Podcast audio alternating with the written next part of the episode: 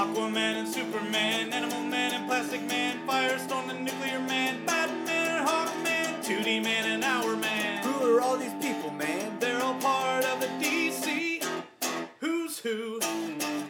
Ultra Boy and Booster Gold, Lightning Lass and Hippolyta, Phantom Stranger, Etrick and Arisia and Woozy Winks. Hey, hey, hey. What? What about that one guy? What guy? Mr. Pretzel, Mr. Lipstick, Mr. Mitzelfuzzle? Mr. Mitzi's Pitlick? Yeah, him. He's also part of the DC Who's Who. Hello, and welcome to another exciting episode of Who's Who, the definitive podcast of the DC Universe, a proud member of the Fire and Water family of podcasts. I'm one of your hosts, the irredeemable Shag from FirestormFan.com. Along with me, as always, is my co-host, the esteemed Rob Kelly from AquamanShrine.net. How you doing, buddy? I'm doing just fine, Shag. How are you? I feel like a liar. I really do, because we told our listeners that the last episode was going to be the last episode of the Who's Who, the definitive podcast of the DC Universe podcast. It won't end. It so, folks. In fact, this is our special edition. It is, uh, or you can just call it "Who's Who" podcast special edition, whatever you want to call, it, folks. Uh, this is going to bridge the gap between volumes one and the update eighty-seven by popular demand. And I kid you not, this was not our idea. This is by popular demand. We are covering the history of the DC universe uh, two issue miniseries that came up upon the heels of Who's Who. And now that I've read it again, it's been a number of years, dude, it really does make an amazing bridge or, or postscript to the first Who's Who series. I mean, wow. I don't know if you noticed it, but it's like, I would love for someone to take out this book here and the Who's Who listing and map out to see which character didn't make it other than Matt Savage Trail Boss. Because I'm pretty sure and Zoot Sputnik. I'm pretty sure both, uh, other than those two guys, everyone else made it. It seems like. Wow. Once again, Sugar and Spike omitted. Um, not on my copy. oh, okay. I should have gotten the deluxe edition. You should have got the deluxe edition because I kid you not, there. I sent you a well, picture. no, they're in there. I mean, they're in the deluxe. I mean, Yes. I wanted Harbinger to be talking about them. See, right, okay. Well, folks, um, by the way, I just want to hope everyone say, I hope everyone had a very nice free comic book day. Um, we are recording this before Free Comic Book Day, so I'm, I'm excited. We're me and my family, we're, me and my two kids, we're going to go out to Free Comic Book Day tomorrow. My daughter actually is dressing up. She's dressing up as Caitlin Snow from The Flash. She's got her little white lab coat, and her name badge, and she's going to wear a skirt. She's just all excited. She couldn't. She's just so excited. The character created by no one. That's right. exactly right. And she's demanding I wear my um, my Ronnie Raymond Firestorm shirt from the show. So uh, a little little weird. Dad and dad and daughter, you know, is Ronnie and Caitlin, but whatever. It's Florida. Hey, thanks for that. Okay. well, before we go any further, and I kill my co-host, uh, we're going to get take a moment to It's thank legal our. there. What's that? it's legal there. It sure is. Uh, that's why I said it. We're going to take a moment to thank our sponsor, folks. The fire. Whoops, folks. The Who's Who podcast. The Who's Who Whatever podcast. show we're doing, who knows? This show is sponsored in part by InStockTrades.com. InStock Trades is your best online source for trades, hardcovers, and other collected editions, all for up to 42% off with free shipping for orders of $50 or more. What you got, Rob? I very cleverly chose History of the DC Universe. My gosh. by! Marv Wolfman and George Perez. I think you guys can all figure out what this book is. This is the uh, soft cover edition that came out a couple of years ago. It features a new cover by Alex Ross, which is really very pretty, of course. Uh, the normal price is twelve ninety nine. Its tra- trades price is seven dollars and fifty three cents. That's forty two percent off. That is uh, that's a great price for my this gosh. really really good book. Uh, sandwiched in between two covers, and then you get the you get the new cover by Alex Ross. So pick that up. History of the DC Universe. Fantastic. Uh, I've got two books I'm going to plug, and they're a little, uh, well, one of them's a little unexpected, but they fit so well for what we're talking about. The first one is uh, DC: The New Frontier. Again, that, that was not a big surprise. Everyone, everyone loves this book that reads it. But the version they've got on, on in stock right now is DC: The New Frontier Deluxe Edition hardcover. So it's um, 480 pages. This is, of course, Darwyn Cooke's masterpiece, full color. Uh, again, hardcover. Normally retails for $49.99. You can get it 42% off right now, so you get it for $28.99. It is a fantastic story about sort of the silver age of comics, but why it's so relevant to this is it's And most people, if if you haven't read it, you know, or you probably have heard, it's about like the Silver Age characters of Green Lantern, Flash, Wonder Woman, Superman, things like that. But it's so much more. A lot of it takes place is in it's the fifties, right? Mhm, yeah. yeah, and it's got Rick Flag from the Suicide Squad or Task Force X, if you'd rather. It's got the Challengers of the Unknown. It's got Slam Bradley. It's got the JSA, King Faraday, Captain Atom, the Blackhawks, the Sea Devils. It's fantastic. So it's a great book, and it contains a lot of the lesser known characters that got featured in Who's Who and here in the History of the DC Universe book. So pick that up. You will not be sorry. So it's great. The other books I'm going to recommend this is a, a two volume set. It's called War That Time Forgot. This came out, it was a miniseries. It came out in 2008. Volume 1 and 2 are both out there. Um, each volume is um, 144 pages, and each one normally retails for $17.99. They're both 42% off, so they're $10.43 a pop. So basically, you can pick them both up for 21 bucks. You can get both volumes, and it's 12 issues. And it, the thing that's fun about this one is that, again it's a bunch of really obscure DC characters from Who's Who and from History of the DC Universe that all team up. It's sort of like you know, Crisis was the 1980s team up where everyone got together, right? Well, imagine there was some team up that took place in the past where all the characters had to get together. And you get Johnny Cloud, you get Enemy Ace, you get Firehair, Tomahawk, G.I. Robot, Viking Prince, Golden Gladiator. It's just pretty cool, you know? These are all these warrior type characters, and they're on the island that time forgot, which is with all the dinosaurs. So, fun stuff. Uh, written by Bruce Jones with art by a few different people. Um, some guy whose name I can't pronounce, Jimmy Palmiotti, uh, Scott Kolins, Graham Nolan. So there's in, in uh, Justiniano. So anyway, pick that up as well. So again, folks, our thanks to InStockTrades.com, your online source for hardcovers, collections, and other collected editions. I just mixed all that up. Go check them out. InStockTrades.com.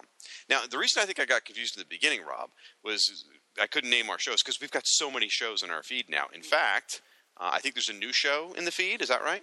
Yes, I, I finally uh, started the uh, Film and Water podcast, which is something I wanted to get to, where I will be doing little short capsule reviews of old and new movies with hopefully a recur- uh, rotating series of guest hosts. So yeah, we I dropped the first episode where I talked about the new film Ex Machina, and uh, I'm not sure when we're going to do more, but and when they're going to appear, but they will not be replacing the Fire and Water show. They will just be little bonus shows that will pop up in your feed every so often. So you know you'll never know when one's coming until you see it on your uh, your iTunes or your Stitcher, wherever you use bathroom walls, wherever you find out about new episodes of Fire and Water podcast. So uh, yeah, it's you know a modest little thing. It's just I'm a huge movie person, and I would just like to have a little more chance to talk about a lot of the stuff that I'm seeing. It's your love letter. Yes, it is. There you go. Awesome. So check those out, folks. I really enjoyed the heck out of the first one, even though it's Rob and I don't care for him normally. But uh, I enjoyed it quite a bit. Thank you. I'm glad you were able to get over that.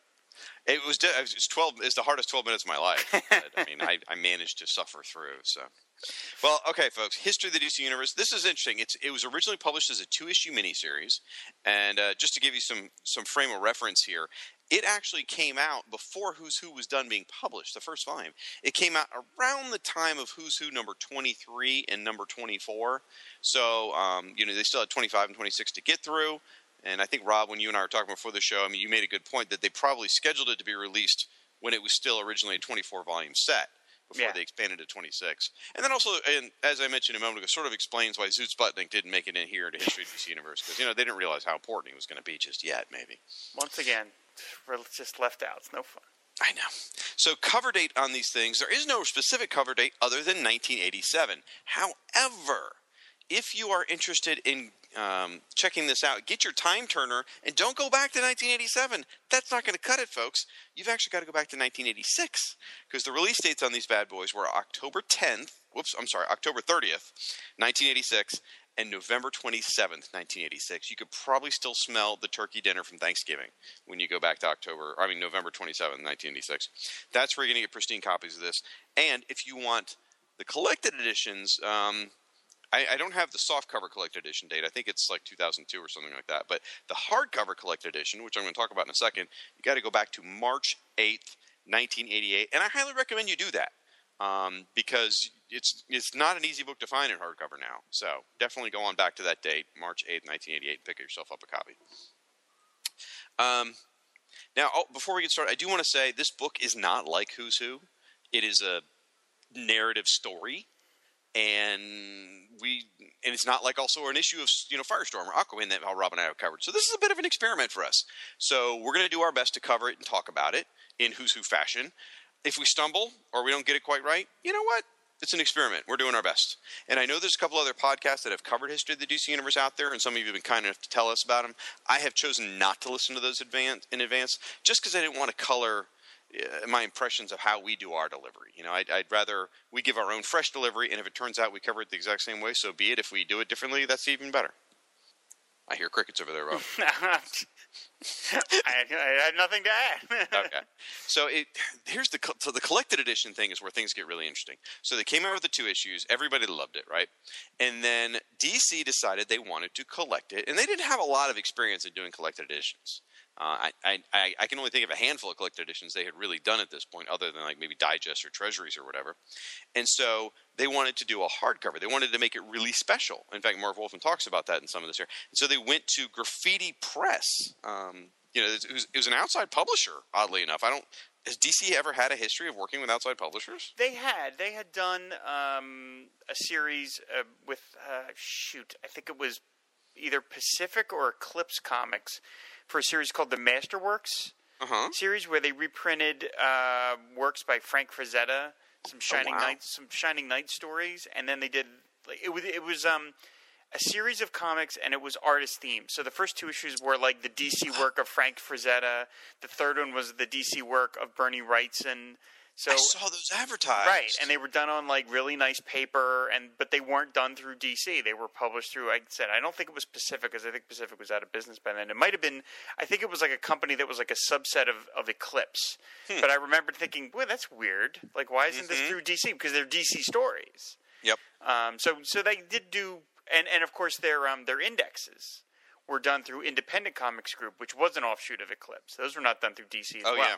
So they did they that. did do them, not much, but they did do them. Well, this one I got the company name wrong. I'm sorry, it's not Graffiti Press. It's Graffiti Designs. Graffiti designs, yeah. And what they did was they went to them and said, "We want to do a hardcover collection." And so it is the two issues collected in hardcover, and this is the version I'm looking at today. So I'll be going through this. And my thanks to the listeners. You're the guys who recommended uh, I check this out, and it's well worth it. Wow, I love this book. The front half of the book, and there's no page numbers up here, so I really can't tell you, but it's probably I don't know, quarter of the book or so, is uh, all essays from a lot of well-known people in the DC Comics history. And we're going to go after we finish covering the issue. We're going to come back and talk about some of these essays, and we'll talk about my picture, Sugar and Spike. But Yeah.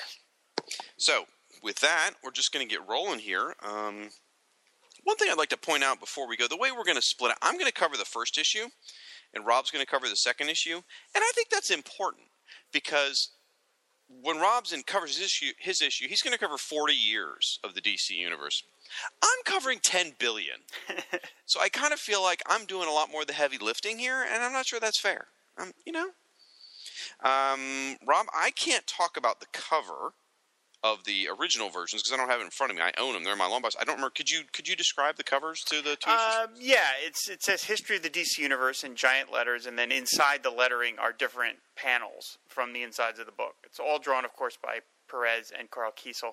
So inside the letters, you see Darkseid, Uncle Sam, Gorilla City, Amazing Man, the Demon, Black Hawks, Black Condor, Hawkman, Jonah Hex, Slam Bradley, and some others. And then this this basic cover motif will be repeated for issue two with some characters swapped out that are characters from the second book uh, with a different color. This is the the main color here is sort of a dark reddish brown, and then they'll change it to blue for the second book.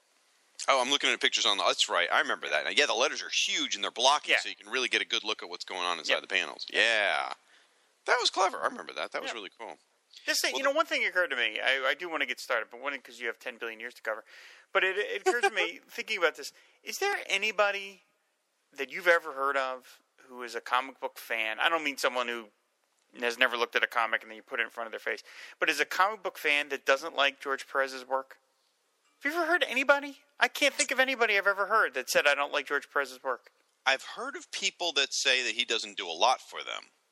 That's Um, not the same though. Right, exactly. I've never heard anyone actively I've- dislike his work. I've heard people say I don't like Frank Miller. I've heard people say I don't like John Byrne. You don't hear you don't hear you know or whoever the current equivalent of somebody huge, you know.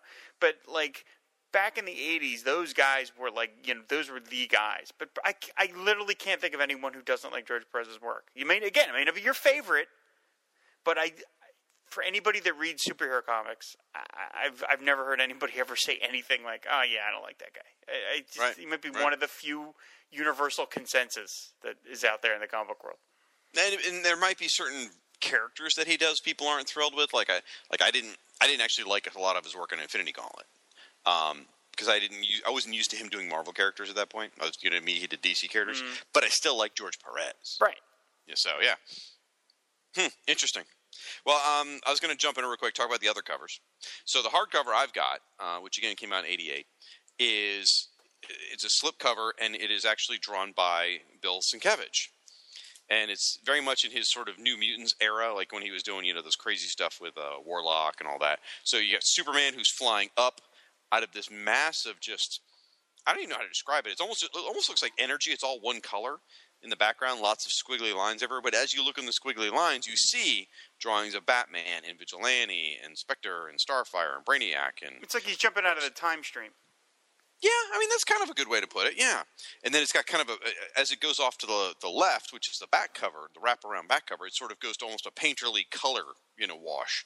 So it's a neat cover. Um, I like probably the George Perez version better than this one. Uh, this one's still powerful, but um, uh, probably the the most beautiful one though is going to be the soft cover cover, which is by Alex Ross, and that's just I mean it's just stunning.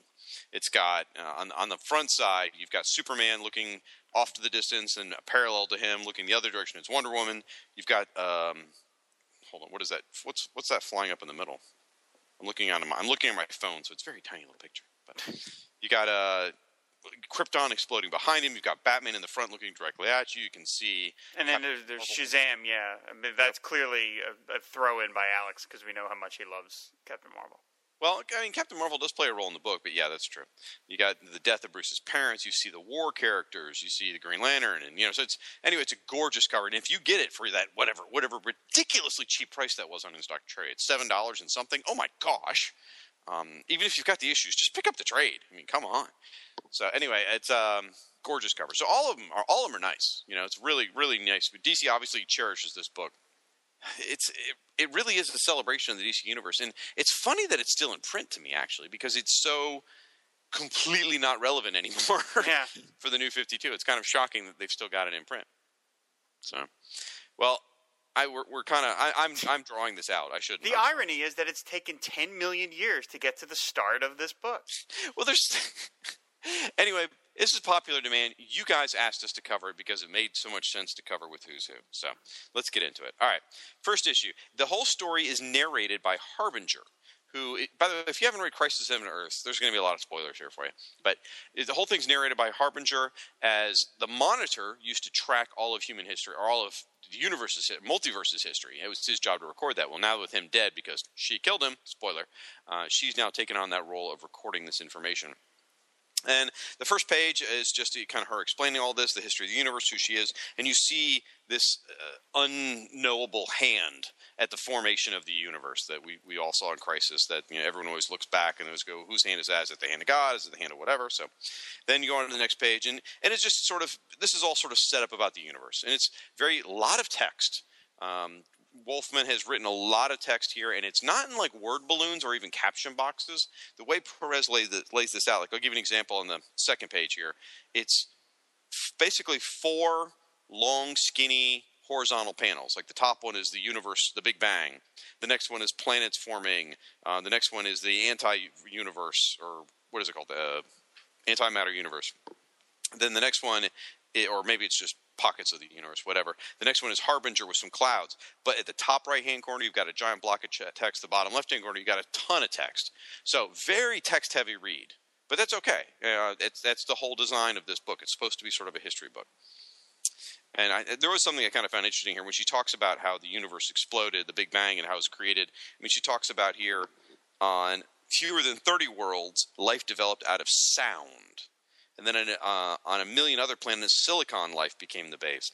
And the main life form in the universe is carbon, which is us, of course. And then sentient light. There's some that have sentient light. There's some that have, are that living forms that are intangible concepts. Just kind of really lofty sci-fi ideas. It's kind of it was kind of cool. We go on to the second page, and it it's, talks about the people that lived on Oa before the Guardians, and that, of course, is the famous story of Krona, who decided it was a famous scientist who wanted to look back in time at the beginning of creation, and he does that. He looks back in time to the beginning of creation, and it causes a massive explosion, and uh, it this explosion creates the positive and antimatter universes, and it unleashes evil on the universe, and you get this gorgeous two-page spread we're going to stop here in just a second and talk a little more about it. But you get this gorgeous spread where the top piece shows that evil has entered the universe. There's these two strange, like, uh, creatures. They're not quite insectoid, but they look like they have carapaces, and one of them has murdered the other one. And it's clearly telling you that evil has now entered this, this universe. And then you, on the bottom half, you get three vertical panels. Uh, one is the proto guardians, I guess you could call them, before they became little short blue people. They were taller blue people. They're doing experiments on a lizard person, which creates the Psions from the Vegan universe and uh, Omega Men. So you know I don't care. The next panel is the Manhunters, and it talks. Know, it's kind of the Green Lantern origin. It talks about how you know they tried this, they tried the Manhunters, they tried the Green Lanterns. Then the next page continues on with these vertical panels, and it talks about the Guardians splintered with the controllers, and it talks more about the Psions. Because keep in mind, Marv Wolfman played a hand in Omega Men. So there's a lot more Omega Men in this book from, than for my liking, but whatever. And then it talks about just the evil in the universe, and you see how do you pronounce those guys' names? Abnegazar, Rath, and Ghast. Thank you. Okay, so all right, let's just take a quick moment to discuss what we've seen so far here. Any any opening thoughts here on the book? Hmm, no, I mean it's you know it's it's funny that it goes from the creation of the universe to you know Chrono in Krona in one page. You know, talk Yep. about skipping ahead. That's like a 2001 level, you know, jump ahead. Uh, no, it's very pretty. I mean, uh, it's it. It's it's this is already some of Perez's really best work. It's just it's just so overstuffed with visuals. I mean, he said this, this book is really this is one of the reasons why we still wanted to talk about it and why it's still worth looking at, even though it's all you know, quote unquote, invalid. Is that it's just a very pretty product. You know, it's just really gorgeous to look at. Yeah, it, and the the te- the text blocks took me a little while to get used to because I, I guess I'm just not you know I'm used to caption boxes or whatever or, or, or word balloons. So, but the the thing that stands out to me that was just that drawing of those two creatures, the the orange creatures up there, where one has murdered the other. I just I, my eye is always drawn to that because it, it you're like you said it's sort of too like 2001. It just really sells it right then and there that evil has begun. It's a, it's a nice Pandora's box kind of thing, and uh, you know it's uh, this could go for I'd say 33% less Omega Men. So I'd be okay with that. They were there at the beginning, building blocks of the DC universe. New 52 did something right, I guess. Oh, no, wait, they're launching an Omega Man series, aren't they? Um, next page is an entire page devoted to Pariah. Next, All I'm going to say on this is that my buddy Barry Reese, who helps out with the uh, Ultraverse uh, podcast network, started a Pariah Tumblr. I don't know if he did it as a gag or not. and I don't know if he listens to the show, but I hope he does.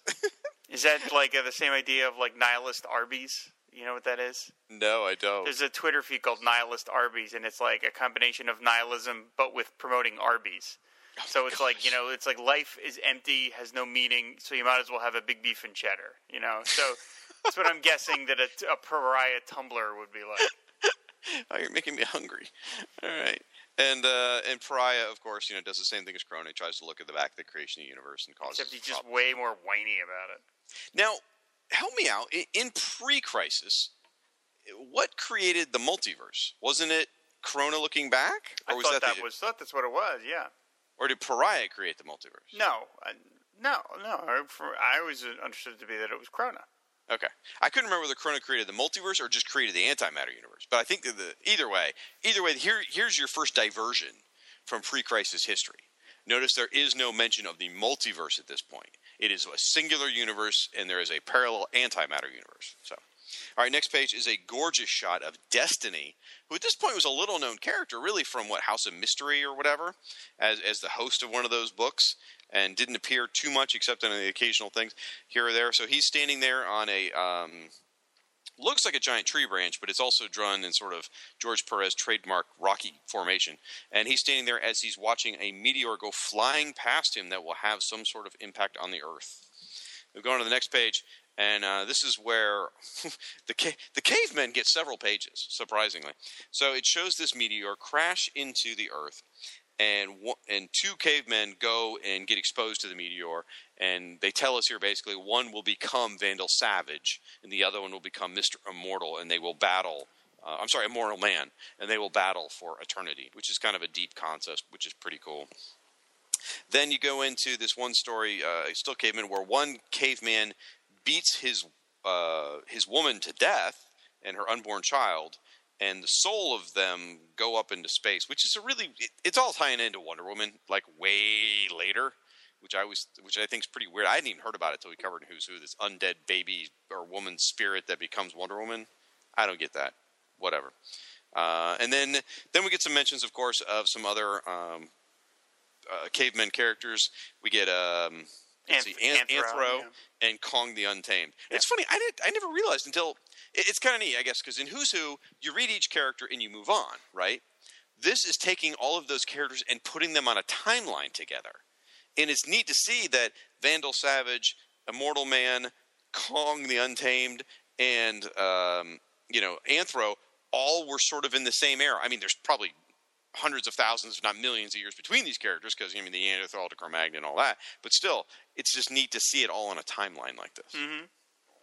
And of course, the art's gorgeous. Well, it. well, it's worth mentioning that for these two pages, the caveman pages, uh, George Perez used some sort of like a, some sort of Craftint paper to go for a different effect because you see on the Oh, really? blacks, it's if you look closely at the blacks, they're all kind of rough. I think Uh-huh. I think they were done with uh, what or it might be called a Conté crayon, which is sort of like uh, like a um, big square piece of charcoal almost, and run over a board, and it gives you that little bumpy effect because he's going for a kind of a rough hewn looking kind of thing for just these two caveman pages. Dude, that's freaking awesome. I didn't even notice that. You bring the smart sometimes. Thank you. All right, then we go on to the next page, and this gets into some gorgeous, very colorful. It's a nice contrast to the previous page, which is all dark and muddy colors and earth colors. This is very colorful because it's about magic. It's a two page spread talking about Atlantis. The first half talks about um, sort of the. Uh, just all the, the magical era of Atlantis and how the magic was there, and it really touches on the people who founded Skartaris because they left Atlantis and went and founded Skartaris. Talks about uh, Arion, Lord of Atlantis, and talks about the sinking of Atlantis and ultimately how the two dome cities ended up at the bottom of the sea, Poseidonis and Tritonis, and how one of them adapted to the sea, like by becoming mer people, and the other one just found a way to live down there. So, um, being that I'm a fan of both Warlord and Arion, Lord of Atlantis, this is just I'm eating this up with a spoon. Loved it to death. Isn't that, look at the intricate work he's done here. I just, I, I'm just amazed, and I feel bad for Karl Kesel who had to ink this. we know in in the introduction in the hardcover, Marv Wolfman talks about the intention of this was to be an art book with just some text. So really, it is Perez. I mean, I, did he not draw his books for a month or two after that for working on this or something? I wonder? don't know. I have no idea. It's crazy. Jeez, but I mean, it, if you know anything about Arion, there were these crystal like 12 gem things like represented different houses and, and stuff. Like one was a scorpion and one's you know a centaur and all these he's drawn all the detail on those and he's got you know arion's crazy symbol and, and just really really beautiful beautiful work. So um, don't mean to just just buy the damn thing and look at it please okay? If you need to pause the episode and we'll wait. All right next up we get into a little bit of ancient egypt where we touch on uh, everyone's favorite Northwind, his home country of Feth- Fetheria, and how it was founded. Woo! Harlan Freilicher, you know he's happy right now. And then they talk about Blue Beetle, sca- Blue Beetle scabbard. Scabbard? Wow, I'm having a hard time saying that. Black Adam. Uh, Scarab, but not scabbard. Scarab, thank you, thank you. I'm looking, I'm reading my notes and I miswrote it. That's what my problem is. Yes, Black Adam and Nabu and how that ties to Doctor Fate. We get the origins of Hawkman and Hawkgirl in here, and this is neat because again, it's it's a whole bunch of characters independently that you don't necessarily think about all fit together really well. Because this would have been the first time that really Black Adam is joined up with uh, Nabu in them, because at that point, you know, prior to this, you know, Fawcett was Black Adam and DC was Nabu, and you know, so Earth S and Earth Two, and now it's all on one one Earth. And so this is really the first time they really connected. The same thing with Blue Beetle's um, Scarab, uh, because that also would have been what Earth C, or it would have been the Charlton books. So it's weaving all these various pieces together in post-crisis universe. Nice, nice demonstration of that. And of course, Hawk Girl and, and when I say Hawk Girl and Hawkman, I'm talking about their. If you don't know your history on that, they were reincarnated Egyptian pharaohs and, and his wife. So I love this one. I lo- like the detail at the top there in the the, the Egyptian tomb. hmm Wow. I mean, that clearly must have been a huge board he drew that on, and it got shrunk or something.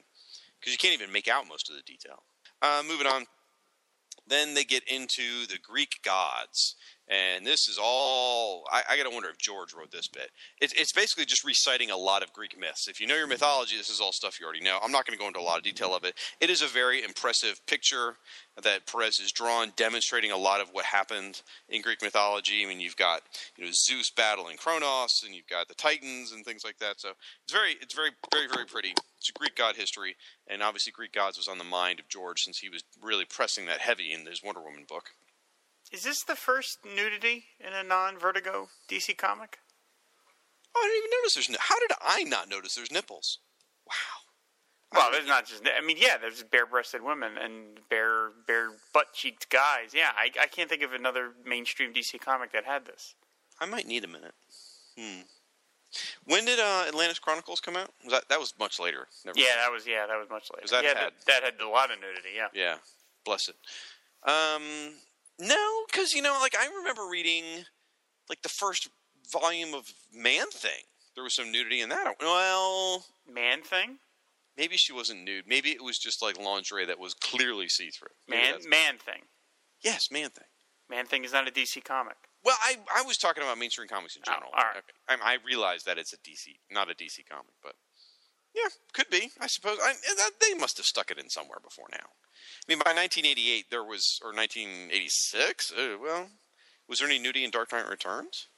No. Watchmen? Watchmen did, didn't it? Uh, yeah, that's true. Watchmen did. Yeah. So, That had okay. that had blue blue weenie in it. So yeah, okay. Is that what he called his little friend, Blue Weenie? So, anyway, so you get the Greek gods, and then you move on right after that, and it talks about how the old gods, meaning like the Greek gods and stuff like that, gave way to, coincidentally, the new gods. And it talks about the creation of New Genesis and Apocalypse, and you get a nice shot on the left of New Genesis with High Father and Supertown floating there, and then, um, or is, is it called Supertown? It's called Supertown, right? I thought so. Yeah, it's funny. It's like when it rolls off the tongue, though, it doesn't feel right. Anyway, and then on the right hand side, you get you know apocalypse. It's a, it, you know there's flames in the skies. You see the planet with the fire pits, and you see Darkseid just looking all pissed out of the side of his eyes. It's a nice piece. I like that one quite a bit. Then you get into a completely wasted page, which is drawn nicely though of the Omega Men. So it talks quite a bit about the Omega Men and the Okarans and Zal, and I have no passion for this. They're in this a lot. Well, it's Marv Wolfman. I mean, he Yeah. he wrote that first issue, right? At least. And how long did he write the book for? Well, he didn't write the first issue of Omega Men. Oh, oh, did he introduced him in Green Lantern He and, introduced him and in New Green Titans? Lantern. Yeah, yeah, yeah, yeah. Okay, that's what it is.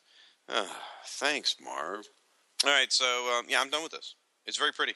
Check it out. Okay. All right, uh, then we get into the Amazons once again, right up George's alley because he's really pushing this heavily in the Wonder Woman book. But you get where Heracles and his soldiers are facing off against Hippolyta and her Amazons.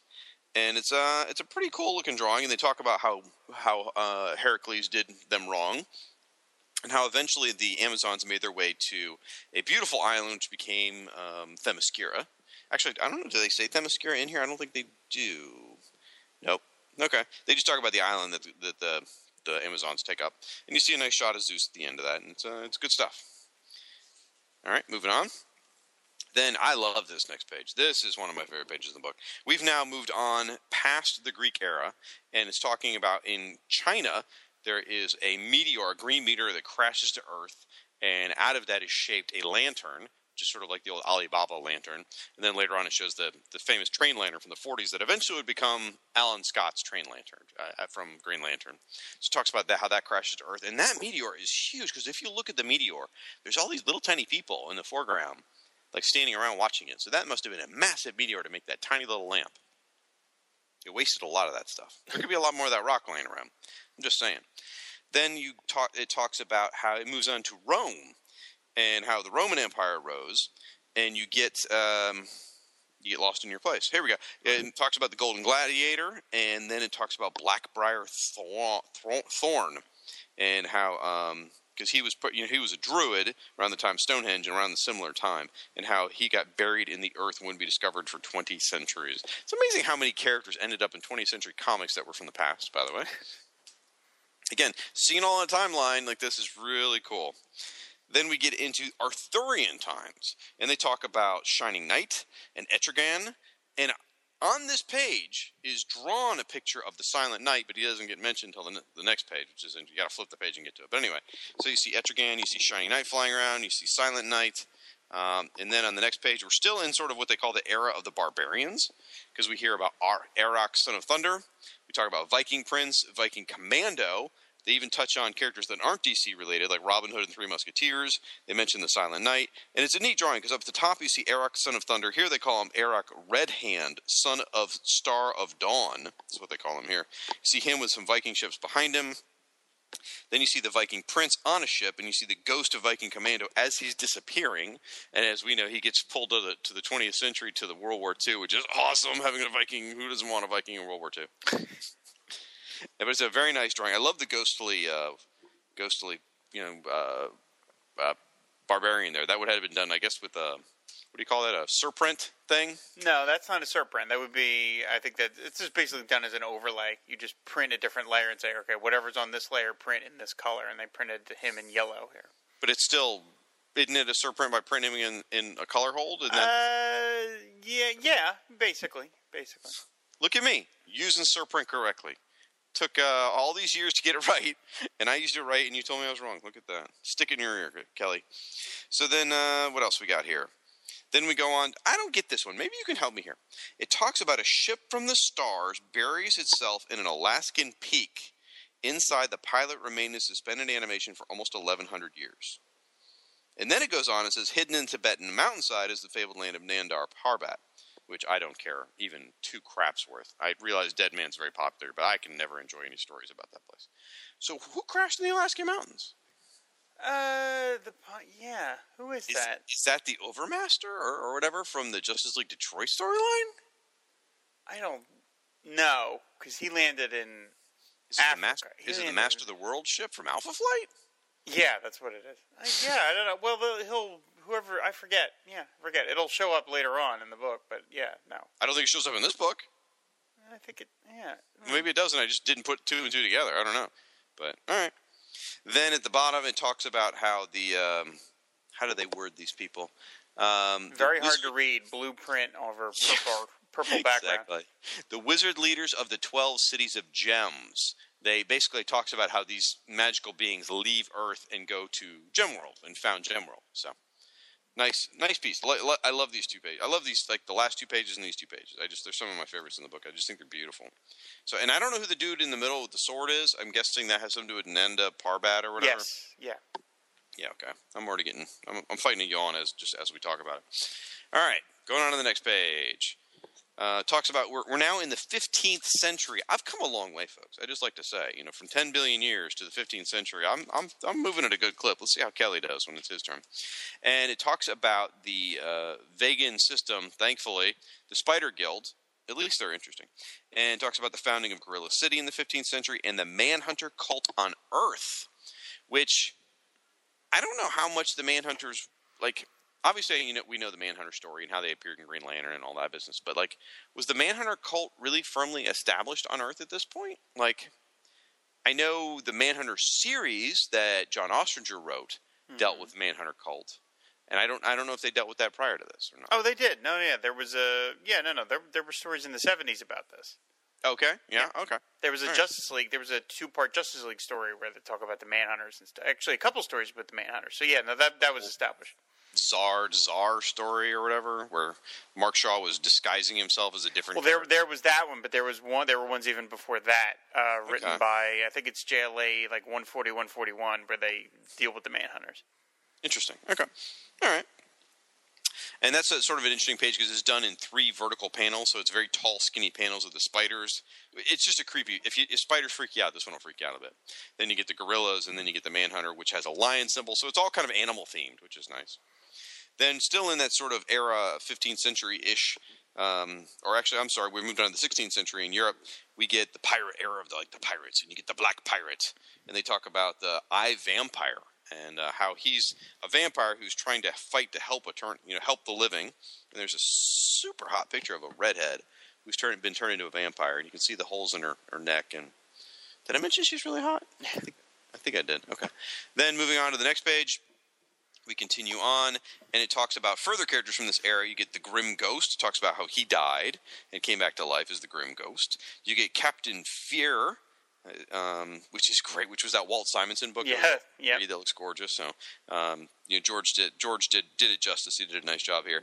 And then at the bottom, you get the American Revolution characters, which is awesome. You get uh, Miss Liberty. You get Tomahawk and Dan Hunter, and there, not mentioned but in the drawing, is Lord Shilling. Lord Shilling. Lord Shilling. Everyone's favorite. I'm telling you, man, this is seriously. If you mapped who's who to this, I think you'd find damn near everybody shows up in this thing. It's just really like even like Lord Shilling, you know, who you and I had so much fun making fun of.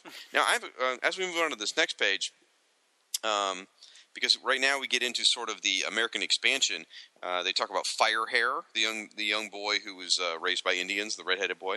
You talk about Jonah Hex. They talk about the Civil War. We get El Papayo, Papagayo, I think is what, how he's Papayo. Papayo. Okay, all right. And um, now here's a question for you though: Who at the top of that page is in the background with a sword? I think that's Don Caballero. Is it? Yeah, it was drawn by Bill Ray and Who's Who, and you really Yeah. loved it. You like I fell did. in love with that drawing. Yeah. Okay, because he's not mentioned by name at all. No, he's not. So okay, all right. But you get a really nice Jonah Hex as he's like riding a horse coming at you, and they talk quite a bit about him. Again, seeing all this in a timeline, guys, it's amazing how many Western characters we covered in Who's Who, and you're going to hear about them all in the next couple seconds here. Then you get into, um, let's see, they talk. Uh, they they show the wagon train going east, which is really nice in silhouette, which is a really pretty one. As you said on your uh, Joe Kubert or Kubert School episode, it's uh, silhouette's your artist friend. Yes. But you, you get a section dedicated to El Diablo, which was kind of DC's version of Zorro. You get Bat Lash, you get Scalp Hunter, Powwow Smith, Super Chief, Cinnamon, Trigger Twins, Johnny Thunder, Madam Forty Four, Strongbow. We get we get a mention of Hex, and I don't mean Jonah Hex. Talks about how Jonah Hex gets lost in the time stream and he's being pulled to the future. So that gets mentioned here at the end. But again, no mention of Matt Savage, Trail Boss. What's up with that? Mm. Maybe he's in the maybe he's in the uh, silhouette at the top. Maybe that's what it is. Yeah. Okay. Yeah. Yeah, probably not. Okay. Oh well. But it's a neat drawing. So you get one, two, three, four, five horizontal panels across two pages. As I mentioned, the silhouette across the top. Then you get just you know sort of pictures of the wagon. Some of this too, by the way, is not specifically about the superheroes, but just sort of American history. Like here, there's a whole bit talking about how people moved east, and it's not nothing about superheroes whatsoever. So it kind of has to tell you a little bit about history to set the setting. Then you get the El Diablo piece. Then you get a nice piece where it's framed on the left with back like these old time old timey photos. You know the old uh, sepia tone photos. On the left hand side is Bat Lash. On the right hand side is Cinnamon, and in the middle. And not as a photo, but just back to back, you get your, your three Native American characters: Scalp Hunter, Powwow Smith, and Super Chief. So that's nicely set. And then, uh, then the next the next horizontal panel down is the Trigger Twins, which, you know, two of my favorites. Not exactly. Then you get Johnny Thunder and Madam 44. Awesome. Finally, you see Strongbow, who uh, who's going into a cave there. And then, and as I mentioned, you get Hex. So really nice, really nice drawing. Uh, this is a great page celebrating the Western characters. And there's so many of them, you know? Then it immediately leaps to the 19th century. And, uh, and I'm sorry, no, it leaps from the 19th century to the 20th century and gets into World War One you get uh, a, a sort of reminder of Vandal Savage and Immortal Man, their role here throughout history. So you see nice shots of them sort of paralleling each other. Then you get Enemy Ace, and you get my favorite Owen Wilson playing Balloon Buster. And uh, just a really another great silhouette in the background on this one. These silhouettes of, of World War One fighter planes dogfighting. Wow, with a red, you know, kind of the red fiery sky. Absolutely breathtaking. This page. I don't And, know uh, if this one just blew you away or not. I really like it. Uh, I have noticed that there is a slight change in the style of the drawing for Balloon Buster and Enemy Ace, and I have to think that that's George Perez and Karl Kesel trying to ape Joe Kubert a little bit. The Ah, line, the line work changes just a little bit to give it a slightly more Kubert-ish feel. I have to think that's on purpose because these are two of his characters. no, I bet you're exactly right. I bet you're exactly right. Did I tell you how good the Enemy Ace uh, showcase is? Yes. So good. Okay. All right. Then we go on to what I would consider a wasted page, but uh, Tom Panreese probably likes it. It is a page dedicated to Brother Blood. And if you're into the New Teen Titans, you probably eat this thing up with a spoon because it's a gorgeous page. It really is beautiful. But it's a long history about the Blood family. And you see the from the back, from behind, you see Brother Blood's white cloak, and he's like talking to his congregation, I guess. And then in the bottom, you see him coming out of the bloodbath with a really interesting Wheel of Fortune thing around him. Uh, maybe Pat Sajak's there with him. I'm not sure, but it's a it's a beautiful page. I just I don't have I don't have a lot of patience for Brother Blood personally. Then we go to the next page, and officially the heroic age is starting, folks. That's what they say. They declare the heroic age starts, and we start off with that's right. Who are you going to start the heroic age with? Yeah, you're going to start it with Doctor Occult. That's who you're going to do it with.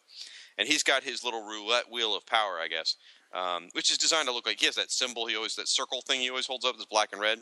But there's these little yellow images on it, which I thought were the Spectre, but I guess they're just death heads, maybe. Yeah, they're not. Yeah, right. It's not the Spectre. So, but anyway, just showing his mystical abilities. Then you see uh, a nice shot on the bottom of Abin Sur, the Green Lantern of our sector, and then you get a really nice kap- kapow moment here on the next page, folks. It's a two-page spread of Krypton, and this is John Byrne's Krypton. On the left-hand side is Jor-El and Kara, both looking very. Um, uh, what's the word I'm looking for? Just uh, Concerned. Yeah, that's the word. Thank you. And you see sort of the, the typical John Byrne Krypton iconography. You know, you've got that cool tower looking thing with spirals coming up. You see the K, K Lex robot. You see the birthing chamber. And the right hand page is all Krypton exploding and Superman's rocket rocketing away. Really powerful picture. I love this one. I loved John Byrne's design for Krypton. I thought it was really cool. I liked the whole sterile society. I, I really, really, this was my era of Superman that I loved. So Now, in the timeline, this would be around the late 1930s, which is, of course, when Superman first appeared. So I have to figure that was a nod to his first appearance in the comics. Is that, that supposedly that's when Krypton blew up in our time? That's a good point. I hadn't put that together. That makes a lot of sense. Yeah. Very cool. And in post crisis, Superman wasn't born on Krypton. He was in the birthing chamber. He was born on Earth. Right. Hey, you know, it's a nice fit, though. All right. Next page, um, another wasted page. More Omega Men.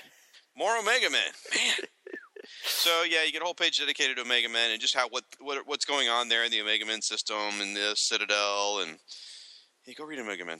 It's a pretty page though. All right. Um, next page, you see more of Kal-El's rocket coming to Earth, and you see like as he's passing through different various planets and systems and Thanagar and Rann and stuff like that. And then in the bottom, you see Hitler and the swastika. I don't remember who drew Hitler's entry and who's who. I don't remember. Um, apparently, he's in there because he's in this book. So it talks about the rise of the Third Reich, and you see the swastika and more more silhouettes of troopers. I guess he really used a lot of silhouette in this book. Which, of course, leads us into our World War II heroes. The next page gives you a very nice sort of shot talking about the, how the war was beginning in Europe, but hadn't engulfed America yet. So you get characters like Zatara, Crimson Avenger, Hop Harrigan, uh, Sandman, Dollman. I didn't realize Dollman was so early in the, in the scheme of things, really. But it's a very cool picture because Zatara is doing his magic in the background. Crimson Avenger's sort of in the foreground for action. Hop Harrigan, you just see a side shot of it, like his face and his planes. Dollman's riding at you on a dove, and, and Sandman's in the background with the mist. It's really it's a nicely done page. It fits a lot of very um, items that don't really go together well, but it's it, it, they he makes it work. We're, now we're starting to get into more war stuff. You see Commander Steel, but it's a really interesting picture. It's basically a picture of uh, I assume Europe, a city in Europe burning. Oh, this is probably London during the Great Blitz. Would probably what this. Is. Yeah.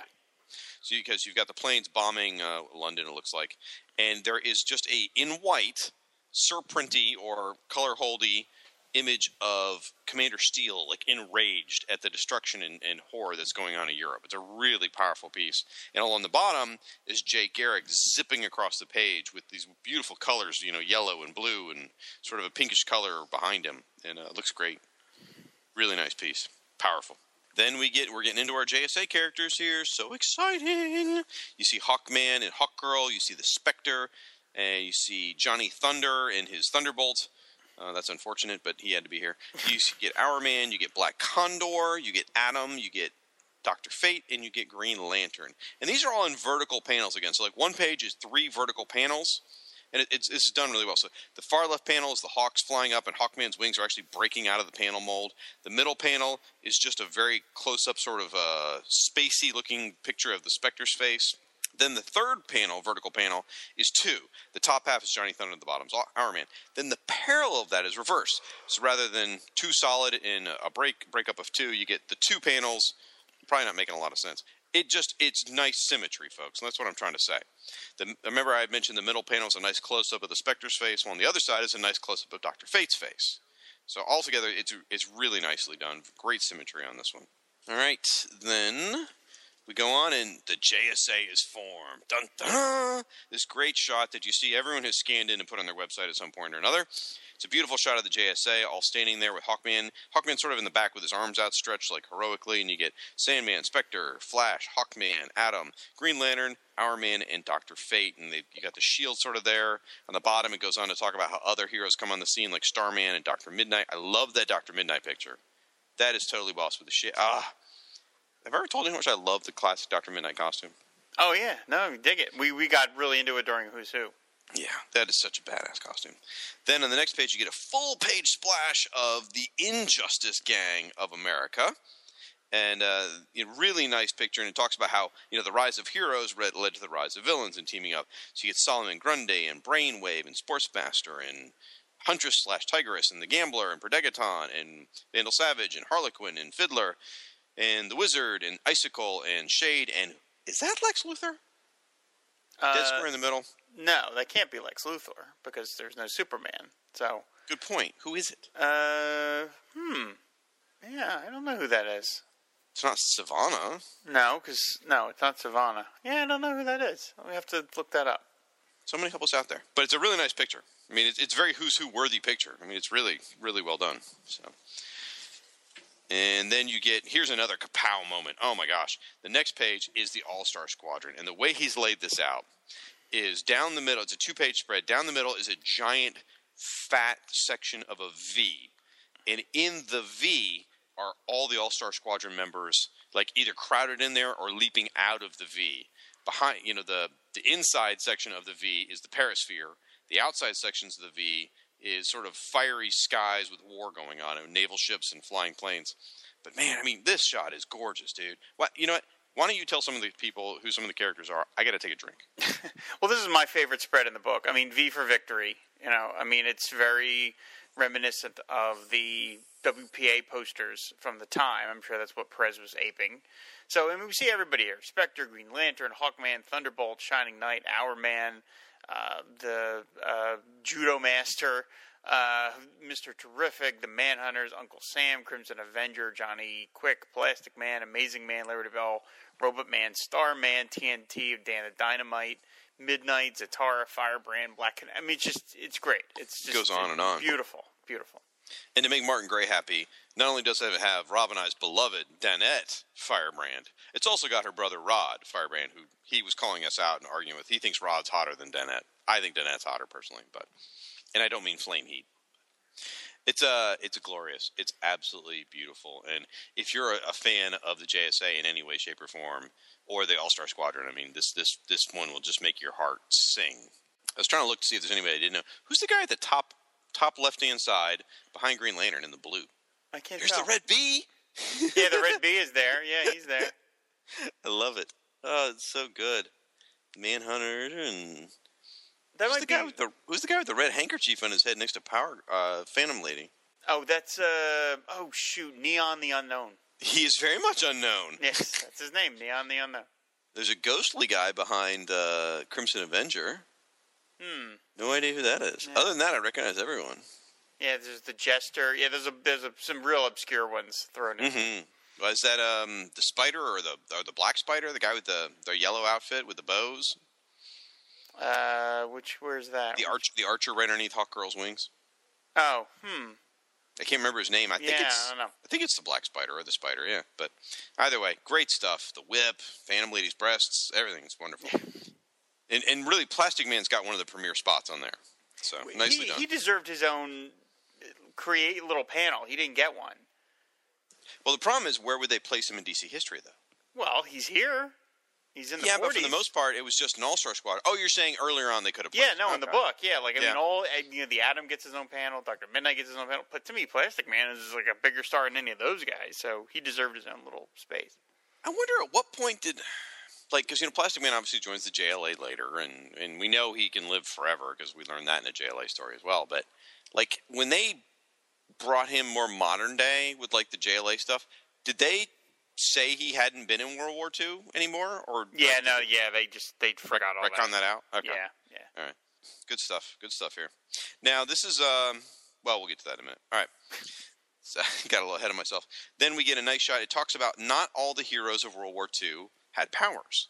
It talks quite a bit. Had- The Black Hawks have a whole page dedicated to themselves. Uh, this is probably when they were still hoping for that movie too, wasn't it? Back in uh, 87, 86. Uh, I think the ship had sailed by then, but what the hell? Okay. On the right hand side, you've got a beautiful Sergeant Rock picture. This is probably another one of those where they're trying to look a little more like Kubert, I would think. Yeah, well, this is done all in pencil. There's no inking on this one to give it that look to it. So, yeah. Oh, look Yeah. at look at the big brain on Rob. It, I was looking at like the line work on the strap on his helmet looks very Kubert like. You know. Well, it, it, I think he's definitely aping Kubert, but I also think to help go along with it, that, that just Karl Kesel didn't ink it. It's just done Yep. right from Perez's pencils. That's cool. And you've got uh, Sergeant Rock's villain on the bottom. Is that Iron? The Iron Major. The Iron, Major. I knew I didn't have the name right. Okay, cool. Thank you. And then uh, the last page, you get a shot of the Freedom Fighters, which is pretty awesome. And it's interesting. It's it's the Freedom Fighters as they sort of existed with the. Uh, well, let me ask you about the Freedom Fighters because I never read the '70s series. I mean, obviously the main ones were always Uncle Sam, the Ray, um, Doll Black, Man, Black Condor, Human Bomb. Yep. Boob Girl. Yeah. and Boob Girl. And then in All Star Squadron, we saw Firebrand join them. We saw Hourman join them. Things like that. Was was that ever in the fire in the the the Freedom Fighter series, or was that only All Star Squadron? That I that think that's Roy Thomas's invention that these other characters joined up. And again, you see them again. Ne- Neon the Unknown. You see him twice. Neon the Unknown gets two different appearances. happened? Well, there's the guy with the blue cape too. Yeah, as well. right. Yeah, there's the Silver Ghost. I think that guy's the Silver Ghost and Oh. Red, Red Bee. Yeah, these are all these real. These are the characters that I think DC per- got purchased along with the other quality characters. Because all these are quality characters purchased Okay. from DC, and I think the, those are like this, the the D list guys that they also got in the sale. Well, Hourman was a weird one to stick there. Yeah. I never understood that. Anyway, that brings us to a close of issue one. You get a little bit of wrap up. You see the monitor satellite again, and that's that's going to be that there. So, Yep. and now, uh, Rob, I'm going to turn it over to you. All right, book two, uh, which is it's sort of funny. This whole idea of that that Harbinger is telling the history of the universe, but it's really mostly superheroes. it's really, really mostly about superheroes. It's kind of like Specifically to Earth. yeah, specifically to Earth. It's sort of like let's tell you about world history, but we're really just going to talk about America. Uh, but but what the hell? Um, this this book, the book two, has got the same cover motif with some of the images replaced, not all, some. Uh, Doctor Occult is still there, Hawkman, Demon, Amazing Man, but now we've got Superman and Batman and Swamp Thing. So we've got a couple of modern heroes thrown in. Omega Men still on the cover because they are the most important characters of the DC universe. Oh, thank goodness. So, book two, and it said it, it recaps a little bit about what went over in book one. It's talking about the beginning of things, and it just can, just picks up where where book one left off with Harbinger writing her wiki page about the DC universe, and um, this page contains some errors. So it opens up with this really beautifully laid out page featuring um, Judo Master and his the the uh, sort of Japanese sun on his chest radiates out all these different sunblasts, and then within that there are different characters, and you see Neptune Perkins and Tsunami. It's really beautifully laid out page. I mean, Perez just went to town on these on these designs, some of these pages. The, So- the design layout of the sun really is impressive and how it creates the panels. Right, and this page is specifically dealing with the, the Pacific theater of war during World War II. And then we move on to the Guardian and the Newsboy Legion and uh, the the uh, the Boy Commandos. Oh, yeah, I could not come up with their yeah, the boy- name. The boy, Thank Com- you. Boy Commandos. And we said Jeb Stuart and the Haunted Tank, the Creature Commandos, and there's the Viking Commando, your fa- your favorite. um, GI Robot. G.I. Robot, the Unknown Soldier, uh, Mademoiselle Marie, uh, and then the, the Losers, and then the, the guys from the OSS. So, and then again, we at this point we get up to World War II, when we see a, a collection of headlines: the Allies advance, FDR dead, Hiroshima bombed, and then war ends finally. So it tells the whole sort of story of World War II just in newspaper headlines in the background, which is pretty clever. See Pearl Harbor, the Bataan Death March, all that other kind of stuff. So really very very interesting.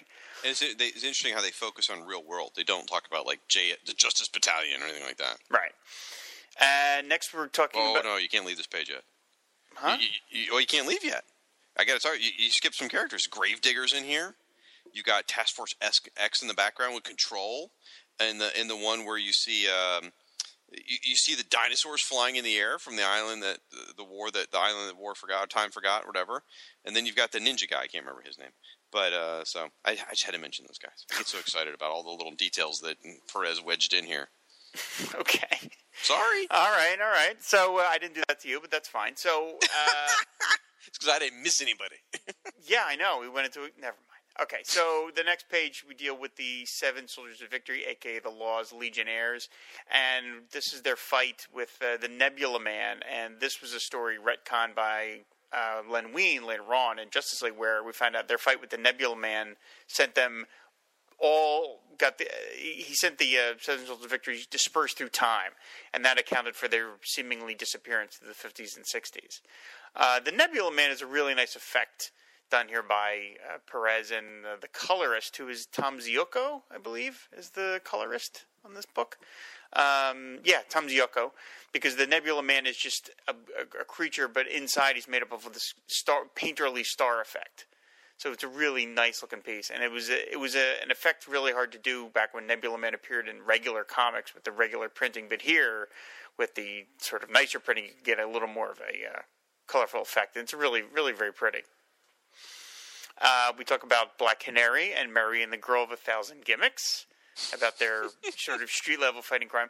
Then we move into the fifties and the uh, basically the it's it's not called this, but well, it actually it is the House Un-American Activities Committee (HUAC), which of course went after supposed communists in Hollywood in the fifties, and here they're going after the JSA, and we see the JSA breaking up with their heads down, bowed in shame, which is uh, very sad. Uh, Yeah. and, and then we move into sort of the spy era, where we've got uh, a Task Force X, and these are the OSS, and sort of the non, you know, superpower based super, you know, heroes of the time. And now we're creeping into the Silver Age. Be- before we move on, it's interesting to mention on this, the Seven Soldiers of Victory pay, uh, battle. I mean, that's one of the big retcons there because they lost Green Arrow. And so I think that this, isn't this where let's see, because you get one, two, three, four, five, only five Legionnaires here, and so I think they later on they they said you know Wing Well, there's And- six because you see Crimson Avenger down at the bottom. one, two, three, four, five. You counting the horse? No, the the guy in the yellow is Wing. Right. Yeah, and then Crimson Avenger's down at the bottom. So that's six. Oh, I didn't see Crimson Avenger down there. Oh, I see what you mean. Okay, yeah, yeah, yeah. Well, yeah, because Wing wasn't part of the seven originally, was he? No, that he's the retconned member to And so replace. the horse. No, it wasn't the horse. It was uh, it was uh, what the hell was it? It was uh, I think it was Stuff. I think it was Vigilante's partner Stuff. I think was Oh, was the that the they one that got in. retconned in then? Yeah, I think so. Well, but they love how- both did. They both Stuff and Wing got because they Okay. replaced Green Arrow and Speedy. I love how Vigilante's motorcycle has his name on the side. I mean, it's all That's about a- the branding. That is a boss motorcycle. That thing. it really is. That thing it is, really friggin' cool. That would have been a great toy. Just like you know, you do that rev up and it shoots across. That would have been. Oh, Great. it's definitely one of those you pull the zipper out of the yeah, back. yeah. Oh, that's awesome. I love the uh, silhouette on the House on American Activities Committee. Oh, Yeah, Ni- yeah, very yeah, you effective. can practically see Roy Cohn there, waving his finger. What an asshole. So anyway, uh, we're up to uh, well, he was. So now we're creeping up into the Silver Age, and this is this was when I was a kid and I read the series. This was like my favorite thing because here it begins. Um, we see the uh, Kal-El's uh, rocket landing in Smallville. We see the murder of the Wayne parents, and we see the Arthur baby Arthur Curry discovering Atlantis. And I, what I loved about this was that this was really beefing up Aquaman hmm as because I mean it was putting him on the same level as Superman and Batman. Now, of course, they had the void. They had the void there left by Wonder Woman, who was not there because, of course, her retcon she comes along a lot later. So they had to fill it with somebody. But I was so excited that Aquaman was sort of Aquaman's origin story was tracked along with Superman and Batman's. I just was like, oh man, I was just so cool. I was so so happy. Uh, so then the Phantom Stranger gets a full page I know. all to himself, which is amazing because I don't, I can't think of too many instances where the Phantom Stranger was ever written by Marv Wolfman. So maybe he is just a favorite of Marv's, and Marv just hadn't had a chance to write him. But he gets a whole page to himself, and he talks about how that the baby, baby Kal El, Mhm. young Bruce Wayne, and young Arthur Curry are wa- were watched from afar by the Phantom Stranger, yeah. which It- I really love. I love that idea. There's a really interesting J.J. Ab- Abrams lens flare um, as a as a design element on this page as well. I love lens flares. Um, so, so now we're moving into the outer space, and again, you know, these are all reflecting, of course, the characters that appear in DC Comics, but also reflects the eras of publishing because DC did a lot of science fictiony comics, and a lot of their superheroes had fiction, science fictiony backgrounds because that's what was in vogue at the time. So we've got Captain Comet. So is it? I guess this is supposed to be the 50s. Is that what Yeah, this is the, this is solidly the fifties. Yeah. Okay. All right. Yeah.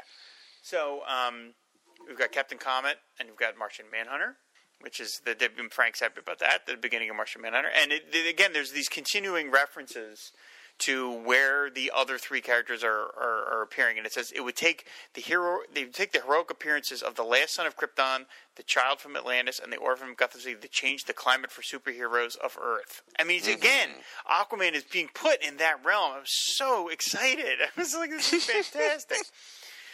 So then it moves on to the gods of Olympus and the birth of Wonder Woman on Paradise Island. It shows her being pulled out of the clay by Hippolyta.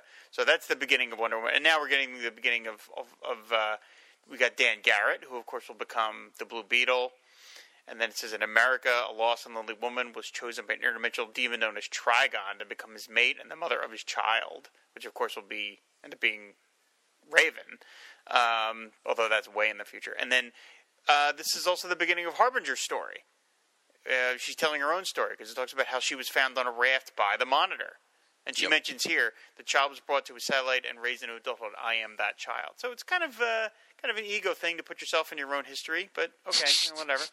Well, she acknowledges that later. She a couple does. things on this page I want to mention. Uh, Martian Manhunter is, looks like a total boss, first of all, and it looks like the Chuck Patton Martian Manhunter. And I wonder if Chuck Patton, like, I wonder if Perez was influenced by Chuck Patton's Martian Manhunter, or this is just Perez's version. I don't know, but it looks like the Chuck Patton Martian Manhunter to me. I don't know if you Hmm. see the influence on just the way the head is drawn and everything, because he looks very different than he did in the '60s. Yeah, but I mean, he- that's how Perez kind of drew him in JLA 200. So Okay, all I think that's- I think fair. yeah. Um, and then um, a couple other things real quick. I mean, you, you mentioned Wonder Wonder Woman gets mentioned. Yeah, I mean Aquaman's dropped like a hot stone at this point. But it, it actually goes on to say they emerged as a triumvirate of power and justice. And there's a lot of arguments about when did DC start referring to them as the Trinity. You know, and, and this is a pretty early example, 1988 or 80, 86. I'm sorry, I keep thinking about the reprint, but 86, where they come right out and call it a triumvirate, which is essentially a, a, trinity. So interesting enough. And then um, our first appearance of uh, uh, date rape, you know, with Trigon in this one. Nice, classy. exciting. Yeah, Aquaman is pretty much. Yeah, unfortunately, we'll get to that in a minute. So now the next page is a full-on Superman gets his own page, and he is flying out of, excuse me, gi- flying out of his giant S shield, and then we see Metropolis in the background, and he's listed as the greatest hero of all time, Superman. So there you go. Here's your money shot, everybody. Here he is. Uh, and then another full page, of course, is now Batman, and he's there in front of Gotham City. And then down at the bottom, we talk about his uh, the addition of his teen partner Robin. So now we've got the big boys here, and now with a series of smaller panels, we're just going to trip hammer through all of the major players of the DC universe in the '60s. We've got Flash, Green Lantern, Atom, Hawkman, Hawkwoman. Captain Atom, Green Arrow, Blue Beetle, and then Aquaman is mentioned, and it's even kind of thrown away, but it's mentioned where he says the hybrid from Atlantis finally came forth as Aquaman, King of the Seven Seas, as if there was some long delay. I don't really get that. I don't know why. But Well, they're, they're trying to say Batman and Superman came first, and that's that's so. what they're trying to do. Because I mean, that's kind of the way it should go. Yeah. But you know, on that Batman and Superman page, um, that Superman, like, I'm struggling with if that's Perez's version of Byrne's Superman, because it doesn't really look that much like Byrne's Superman to me. I mean, it looks a lot more like sort of. It looks like a halfway step between the Bronze Age Superman and Byrne's Superman. And then Batman does not look like how Perez had ever driven Batman, drawn Batman before. This looks like he's aping Frank Miller. It's a very. I mean, first of all, the color costume. He's he's gray and black, not blue. Yep. And it's very sort of sketchy and dark and yeah, it's one of the more grim versions of Batman Perez has ever drawn. And if you look at the bat symbol behind him, that's more in line with the Dark Knight Returns bat symbol. Yes, you have the short ears and the red. Yeah, yeah, Mhm. absolutely. So I think that was very intentional. Yep, it's a great piece. So yeah, Inter- interesting they included Captain. Ad- I'm sorry, I interrupted you. Go ahead. no, go ahead. I say interesting they included Captain Atom on the next page. as- and Blue Beetle, because yeah, I mean they got the Charlton Heroes at this point, and that's when they came along. It was the '60s, so I Mm-hmm. mean they came along a little later, but yeah, they're working them in. I mean, at this point they were trying to increase those characters' name recognition because they were trying to find a venue to give them their own feature. Mhm. It never actually worked. I mean, they ended up getting all their own solo titles for a brief time, but yeah, that, I mean DC was like, "Hey, we bought them. Let's let's use them." So now we're going That's- back. That's a change for them. Yeah, now we're going back in outer space. We've got the Guardians of the Universe. We see uh, the Adam Strange blasting through the center of the page. Um, we talk about the Guardians and the Citadel. Again, more Mega Men. Uh, they, and then we go back down below Earth with Cave Carson, the Challengers of the Unknown, Dolphin and the Sea Devils. So very nice. Now that's uh that's Starfire up there being yanked, pulled away. Yes. Yes. Um, and now we get the formation of the Justice League, which no Superman, no Wonder Woman. Uh, but no, we no Black Canary either. Which no Black Canary, right? Yeah, they still hadn't quite on that story out. Don't even get me started on that. But we see the, the main heroes, including Aquaman, yay, standing within the logo, and the other heroes are bursting out for it. And then the new members are represented by see green uh, profiles of uh, Green Arrow, Hawkman, and then there's a tiny little Atom sitting there. interesting that interesting that Batman's in there. Yeah, they, they were yeah because he later was not part of the team, Yep. so they didn't. Yeah, so this is really not quite so definitive as they hoped it would be. uh, but now we're getting formation of more teams. We see the Teen Titans, the young Teen Titans, though they look like little kids. The Metal Men, uh, and then there's a really beautiful another two-page spread where there's a lot of text in the center, just going through various characters, and each character gets its own little spire uh, from these bolt of energy that, that fills up the page, and it's it's just Perez's chance to draw everybody. Yeah. And so you got Elongated Man, Ultra the Multi Alien, uh, B'wana Beast, uh, Dial H for Hero, Zatanna, Ragman, which is he's a little early, but okay. Thunderbolt, Mira, which was interesting. She sort of gets her own thing. Metamorpho, Eclipse, Metamorpho. Metamorpho. The Question, Prince Ra-Man, uh, Eclipso, Deadman, and there's that guy again from Deadman, the guy with the big sword. You mentioned who that was. See him in the background. All right. Yeah. Well, there you go. oh, and, and there's that weird spiritual woman behind him too. yes. That's uh whatever the Earth goddess thing. Yes. And then Animal Man and the uh, the Son of Vulcan and the Creeper. Just a beautiful. It's just so much fun to see Perez draw all these characters he really didn't get to draw hardly at all. It's super fun. And now we move on to the uh, we're going about King Faraday and Sarge Steele. And Sarge Steele looks like it was inked by Dick Giordano. It doesn't look like it's inked by Karl Kesel. That looks like That's a, true. That looks like a Dick Giordano drawing to me. So I have to wonder if, if they didn't get Dick to just do that one little profile because that was Giordano's character was Sarge Mhm. Steele. And then there's the uh, the Secret Six, uh, the the uh, and the yeah the Secret Six. I forgot about Mhm. the Secret Six. Yeah. Um, I keep forget I, every time I see the Secret Six, I'm thinking of the villains now. And then there's the Doom Patrol. We talk about how they ended up dying, sacrificing their lives to save. And we see young Gar at their uh, at their uh, their tombstones, and then how Robot Man was eventually saved. We see the Monitor watching that, and Harbinger recording all this. Then we go on. Yes, But we also got the Suicide Squad. yes, the Suicide uh, Squad. Yes, Yep. No, that's the reformed Suicide Squad, I should say. Right. Not not the World War II version. right. And then move on to the New Gods again with a really wonderful two-page spread of the of the New Gods and the bad guys squaring off. It's Orion versus Kalibak, and then there's some inset panels featuring everybody's favorites, the Forever People, Mister Miracle and Big Barda, Highfather and Darkseid in the background. It's just like a total kerfuffle of all these characters. There's dozens of characters just blasting the crap out of each other. It's really great. It makes you. It, it's you know I've never been able to square with the new gods. Just just they just never clicked for me. But this is the kind of thing where man, if maybe if Perez had drawn it, maybe that would have worked. You know, because this, this just to me this just looks so exciting. This looks like a movie. Like I want to see this movie. It does. It does. If you read the original New God series, it's it really works. The original Jack Kirby one, oh, it's so good. By the way, does that Forever People picture? Does that look like it's by Art Adams to you? It does look a little Art Adamsy to me. I mean, it can't be because this was. Well, I mean, it technically could be. He was doing comics by this point, but it does look a little Art Adamsy. It does. And I'm wondering if that's because I want to say I think Art Adams did a Forever People Who's Who image. Like I, I think I've seen this like sort of like this pan, panel redrawn by Art Adams. I swear, and maybe that's what's coloring my opinion here. I don't know. But wasn't in Who's Who. Wasn't No. no. maybe it was a trading card? I don't know. I don't know. Uh, so now we're going on to we talk about we get into uh, Brainiac, the, the new version of Brainiac, and then more uh, with the Omega Men.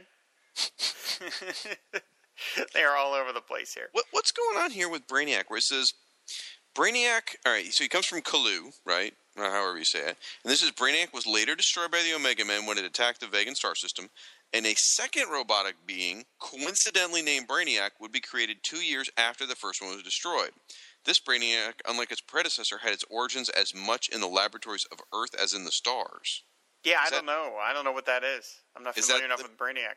Maybe that's the the beginnings of the early post-crisis Brainiac. But I remember that had to do with Milton Fine and stuff. I don't. Yeah, I don't know. know. Superman fans out there, let us know. There's, there's a bunch of you out there. Uh, we see uh, Robot Man's body being discovered by Will Magnus in the creation of the new Doom Patrol. And then there's we got a sort of collection of '70s characters again. It's tiny little inset panels. We've got Black Lightning, Rose and Thorn, a really nice, moody, long panel of Swamp Thing, beautifully colored. Yes. Tom Ziuko. It's just Swamp Thing, just sort of uh, as he's called the sentient man monster. But it's he's like in front of a sunset. It's really very very nice, really well done. There's a lot of usage of nice red skies in this.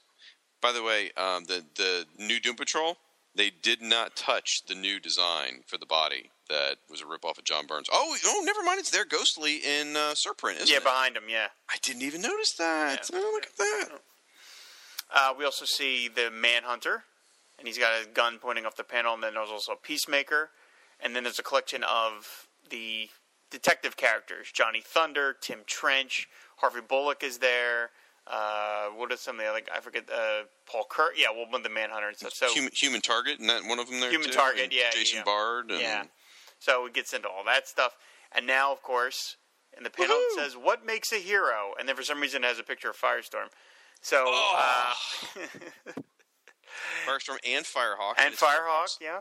New costume that she got in Crisis, so this is sort of you know touching upon her post-crisis costume. Yep. And then there's Warlord. Yay! And uh, Shag's favorite, the Atomic Knight.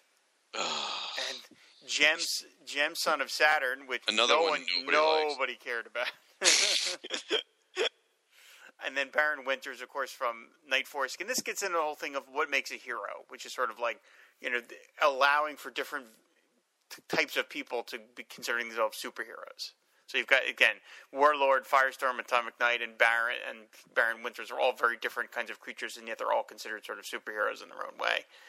Uh, really cool design elements going on in these two pages. Like Yes. you talked about the the Simonson Manhunter up there. He's pointing to the right. Priest Hunter's pointing to the left. There's a Shuriken going one direction behind him. Peacemaker's going got a bullet going the other way.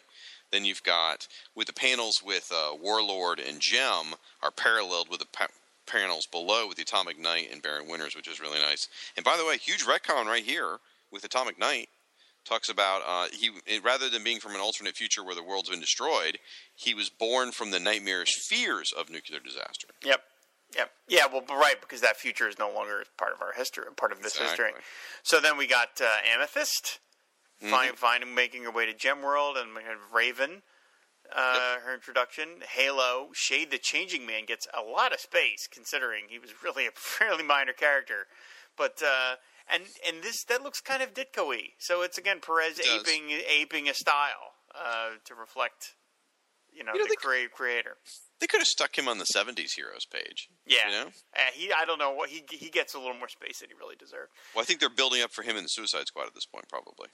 Maybe, maybe. And now another full page, and this time it's for Captain Marvel, or AKA Shazam, as he's now known permanently. Uh, given quite a lot of space. I mean, he's given just as much space as Superman. So Well, I think they had high hopes for him. They I mean, did. They, that Legends is being published at this point. When this is being done, um, and this is going to come on later, is Legends is actually on the shelves. It's not done yet, but that leads into a Captain Marvel miniseries. Right, the one by Roy Thomas and uh, Yep. Tom Mandrake. Next is a full page of the Teen Titans, and as you can might imagine, Perez pulls out all the stops for this one in terms of the design. We see the Titans, t- we see a big T in the background, uh, and it's got all the characters from all the various iterations. Jericho, uh, who, what's left to say after Jericho? But Kole and Terra, Aqualad and Aqua Girl as sort of posing as these sort of like cherubim kind of things on the sides. Hawk, Robin, Raven, Starfire, Azrael, Lilith, Changeling, Cyborg. I mean, just Perez. This is clearly Perez is like just enjoying the hell out of this because these are his babies. These are his Ann Wolfman's characters, so they get a full-on page to themselves. And to be fair, it's only the new Teen Titans because you don't get Mal, you don't get Bumblebee. You know, these are the characters that appeared in the new Teen Titans. Well, yeah, I mean, Speedy wasn't really that much of a member of the new Teen Titans. But he was there. He was there, He even that's got a cover or two to himself. Yeah, that's true. That's tr- yeah. It's not Mal or Bumblebee or Joker's Joker's daughter, Golden Eagle, all those winners. so, uh, and then now we're getting into hero teams where we've got Batman and the Outsiders, the Detroit version of Justice League, which, you know, I'm not sure this really needed a whole half page for just the Detroit Justice League, but it's nice to see Aquaman. uh, Bite your again. tongue. Yeah. Bite So, your tongue. No, it's beautiful because it's because Batman was the connection to both teams. Yes. Because at this point, Batman had led the JL, JLD for a little while. Yep. Um, I mean, it's not. I mean, you, you got. Vi- I mean, Perez drawing Vibe. I didn't think I'd ever see It's that. a again. beautiful drawing. I mean, it, of course it is. It's George Perez doing it, so it's really. And this is my first Justice League, man. You Okay. know, All right. when I was reading it on a regular basis, I, this picture gets me so excited for what the potential they had. If they had had good, solid stories, wait, they would have lasted for All a right, all right. Let's not go down that road, please. Ugh. So, and now next up is a full page is the gold, the uh, Global Guardians, and this is sort of done in a very slightly ham-handed way in that there's there's so many characters that fit in this page with so many different flags that each flag is numbered, and then down at the bottom is a little key. So Well, like, they figure a thirteen-year-old kid's not going to know what the flag to, Yeah. you know, Brazil looks like. Yeah, so it's well Bush. Well, they don't know that. It doesn't list the countries. It That's true, It says the characters. So it's like you know, it says up there one in parentheses. And you look down. Oh, Bushmaster, Godiva, Green Flame, Iron Ice Maiden, Doctor Mist, Red Star. So it's got everybody, all the all the Global Guardians characters. Again, you know, Harbinger remembering that. Oh yeah, there is other countries. It's not all just the United States. You Do know, these guys merit a page at this point? I mean, I know they appeared in the Super Friends, but like anywhere else? Had they? Did they ever appear in Justice League? uh, well, I mean, they had a Who's Who entry. I know that. Yeah, and they were going to end up green, green. I mean, Fire and Ice, of course, were going to be, become part of the Yes, they were about to, fairly soon. And I always wondered why DC didn't try and publish these characters in foreign coun- in not in the, their home countries, Hmm. and see if that had worked. You know what I mean? Like instead of publishing Superman and Batman, which I mean, not that they couldn't have done that as well, but like if they had published Seraph comics hmm in Israel. Would would that have been a hit? It might have been because, like, I think those countries probably weren't used to getting their own superheroes. Tasmanian Devil in Australia. Yeah, Maybe they just didn't have the distribution. Well, no, they did because they published comics. They did publish comics down there, but they published American superheroes. Yeah, I guess. So I'm true. saying is, why not? You know, why not Yeah. take a flyer and say, well, hey, hey, uh, you know, Greenland, here's your own superhero. Try that. I don't know. I don't know if they ever did that. Maybe they did. and It didn't work. I'm sure which, whichever country is that Norway that had Little Mermaid. Is that who that was? I think so. They're probably like, no thanks. Really. Yeah. uh, and then we said we're we're going through a bunch of smaller characters. They look like they're all done on um, TV screens. Yes, they do. Because again, we're heading into like the 70s and 80s, so it's kind of a TV era. There's Blue Devil, Shag's excited. Power Girl, Black Orchid, Vigilante. was still excited when you said Yes. Power Girl, but Airwave, the Vigilante, the Red Tornado, who's a little bit out of place. I mean, he Red Tornado came along in the '60s. I don't know why he's pushed back all the way here into the '80s. Maybe because he was up the pawn of the uh, Anti-Monitor, who makes his first appearance here down at the bottom of the page.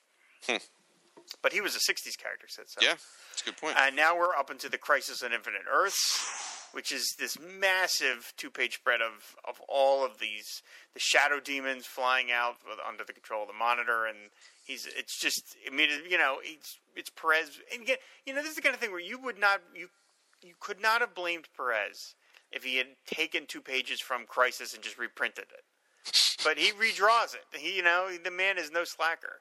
And in the background is this really wonderfully painterly sky pattern, which I have to assume is the work of again colorist Tom Ziuko, making the place look like it's you know burning hell. It's Yeah. a really really great image.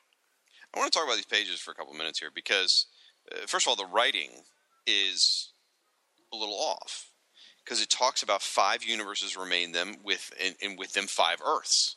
That shouldn't be in here. Now they can talk about the crisis and the antimatter trying to destroy the Earth and the parallel universe of the antimatter universe, but there shouldn't be five Earths mentioned here because the crisis didn't happen this way in the DCU at this point. They acknowledge there still was a crisis. And of course, the people who went back to the dawn of time still remember the, the pre-crisis origins for a while. But at this point in, in regular DCU, there was a crisis, but it had nothing to do with parallel worlds. Right, right. So they, in fact, I, this, this may be the first time they acknowledged parallel Earths in the whole book. It's almost like the editor just didn't catch it or something. and then uh, the art, I love the art. Uh, the art, first of all, you you said all the glorious things. Now I'm going to poke fun at it. Okay, I love how, um, like in the top left, you know, uh, Skyman or, or Star Spangled Kid, whatever he's calling himself at that time, is like climbing out a window as if that's going to get him to the fight. Um, I love how like the Metal Men and Our Man are stuck on top of a roof, but they're pointing at the Anti Monitor, who, based on his side, is clearly miles away. but you know, all these people on rooftops that are just ready to get him, but they're you know, Vixen stalking him on a water tower. Really? You know, you're about ten miles from his location. Is that water tower really going to help you in any way, shape, or form? I can't fly, but if I could, I would so be in there. Right, exactly. Creeper hanging off the side of a building. Hawk on a on a balcony. You know, like really? What is that? What is that doing for you in this fight whatsoever? So hmm. cracks me up. Ooh, I just thought of another retcon that didn't that caught up with them later. The Hawks, because in a couple years after this with Hawk World, they established that Hawkman and Hawkgirl in the Justice League was the same Hawkman and Hawkgirl from JSA, who just continued on and joined the other team. That's right. That's right. So that's like, as you said, it's all still not as definitive. Yeah, yeah. Uh, and now we're moving on to the Guardians. Uh, I mean, the the Green Lantern Corps, because at this point the Green Lantern title had been moved into Green Lantern Corps, so they were focusing more on the other characters just as much as Hal Jordan. So you got Kilowog and Ch'p and Com- uh, Katma Tui and John Stewart and Arisia and I forget that, that weird bug guy, Salaak? Salaak or whatever. Salaak, but, yeah. something like that. But Arisia, in her adult phase, as Hal's girlfriend, which is creepy as hell. It just is. I know, I know. Um, and then the, the introduction of Lady Quark and Pariah gets another appearance. Thank God. Oh, wondering, wondering where he was. I have to scan this in for Barry. Uh, the and now we're getting into. Um, I think I've said that a million times. The sort of new versions of these characters. We've got the the uh, female Doctor Light, the appearance of Booster Gold with a cape. Yep, he had Which- a cape originally. Did he have a cape? I forgot that. Okay. And Wildcat, the uh, Yolanda Montez version of Wildcat. The Omega Men get another page. This time, Woo. all to themselves.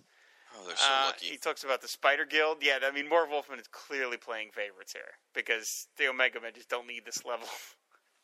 but uh, Their, the, their book couldn't even have been selling that well at this the point. The Spider Guild is really well done because and they're they're up in the uh, top right of the page and they're they're done in these little magenta silhouettes dripping into the page. It's like they're nice and creepy as Ugh. the Spider Guild. Yeah, it's really very nice. This is Primus during his Sting phase too. And now we have the JSA fighting uh, the uh, fighting the the giant fire god in Valhalla, which would end up being supposedly their final appearance, but of course that didn't work out. One of the But- greatest crimes of comic book history. Yeah, I I can't. Yeah, I can't defend that. I mean, it's like Roy Thomas did his best to to make a fix for something, but yeah, it didn't. It just didn't didn't really work. I, I get why they did it, and Yeah. and honestly, it may have been better because we didn't get several years of bad JSA stories. So maybe it was better to let them rest for a while. Hmm. And so when they came back, it was so much more triumphant. But it just it's still a bit of crime. Yeah. that's you know, that Spectre looks very Tom Mandrake in the back. It's very scratchy. Yeah, he's in the background. Yeah, it does look. It does look. Yeah, you're right. Well, maybe maybe they were going for like a Kaluta look or something. Because wasn't wasn't he drawing the Spectre book? yeah, uh, soon. Spectre was soon going to get a new format title. Not quite Oh, yet, yeah, but hadn't pretty happened close. had? And the covers were by Kaluta, so yeah, it could be. Hmm. And we see Doctor Fate, Infinity Inc. Uh, once again, Blue Wildcat. Yolanda Montez makes another appearance as Wildcat, and twice in two pages. Northwind.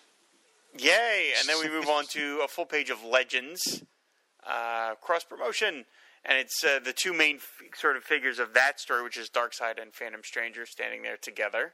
And they talk about uh, Darkseid's plan to destroy the, the, the villains, you know, uh, destroy the heroes through their public image. And he says Darkseid's dreams of glory faded, but from his fevered wish to destroy the fabrics of legend, new ones were given birth. Now we see the new Justice League, which is Batman, Doctor Fate, Blue Beetle, Captain Marvel, et al., and the new Suicide Squad, which is again now made up of all villains, coming soon to a theater near you. Uh, very, very nice drawn. And now we're on another full page, and it's finally the introduction of Wonder Woman. And Yes. Perez just really goes to town once again, like he did on Teen Titans. He just clearly, I think he's really enjoying himself on the Wonder Woman page because it's just, it's very, it's beautiful. Yeah, and he's you know very early on in Wonder Woman's appearances, so yeah.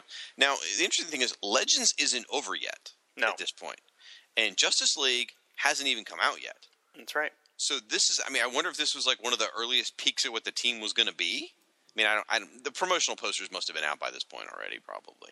But it's just like you know, releasing the ish- images of the teams before the books came out, which is kind of interesting. Hmm. Yeah, I never really thought of it, but yeah, you're right. You're right.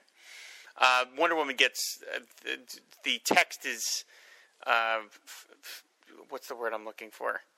Like falling over itself to be complimentary. Yeah. It's like you know, then this is the stuff of legends. This is Wonder Woman. So I mean, clearly DC was like, okay, we are dusting this character off. No more low sales. She's going to be one of the big three. So Well, I mean, also Perez, the artist, was writing the book, so he may have said, you know, Marv, I'll write this page for you. Could be. That's true. Yeah. And then Harbinger continues to talk, and now we move into the future because at this point we're at 1987. Yep. So we're moving into the future. Hex, the future Hex makes an appearance, and now we're getting into the sci-fi, the fun characters as we talked about in Who's Who. Chris KL-99, the Star Rover, Star Hawkins, Space Cabbie, OMAC, Tommy Tomorrow, Rip Hunter. I mean, uh, Tommy, yeah, Tommy Tomorrow and the Planeteers, Space Ranger, Booster Gold. I mean, it is all super, super, just the fun little side guys. And you know what? There's a nice nod here to a- change in history because most of you probably know this already. Kamandi was wiped out of history and replaced with Tommy Tomorrow, and you see the uh, you know the Space Rangers or whatever or the Planeteers finding a young boy, young Tommy Tomorrow.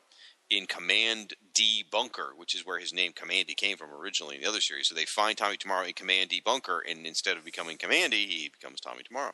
Yep, yeah, that's right. You can see him right there talking to this guy. So, Yep. uh, and then they move on to the Legion, who gets two pages.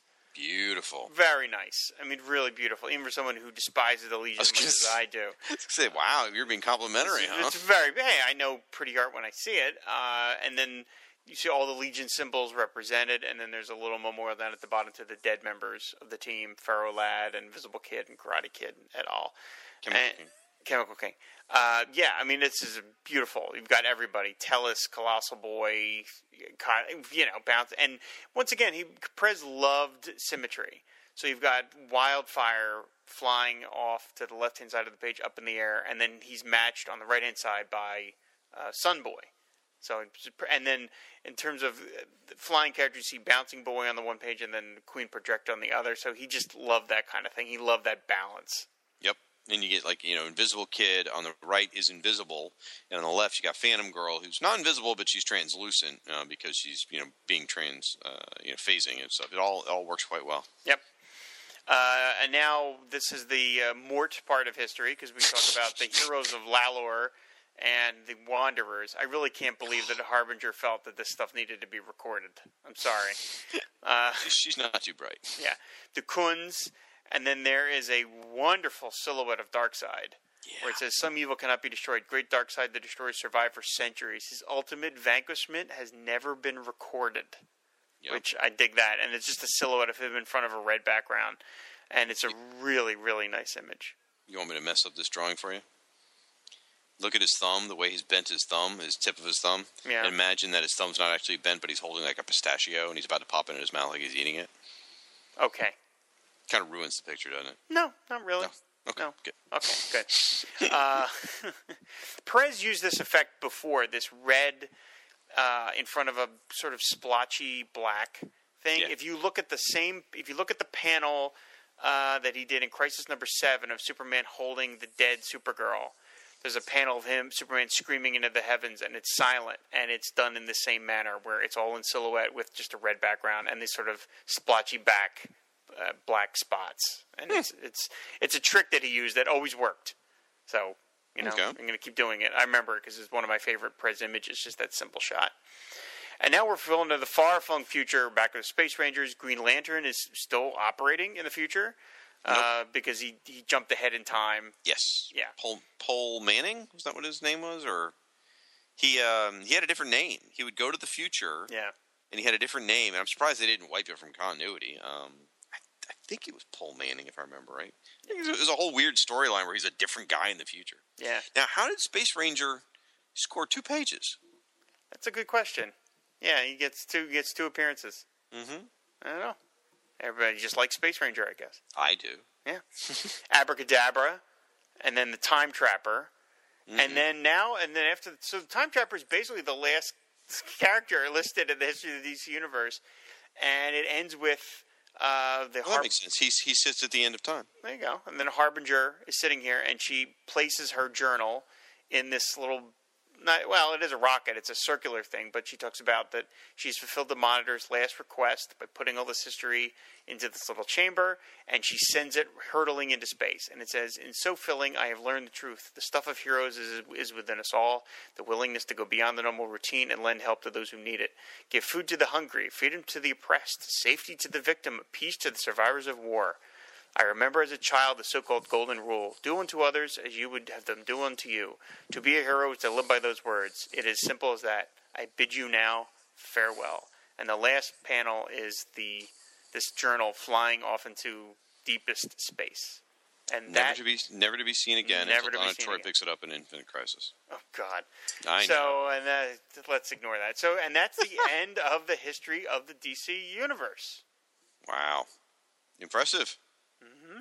I really enjoyed rereading this, especially now that we've done Crisis. I mean, I, I've said this before. Like, I thought I knew the DC universe pretty well until we did Crisis.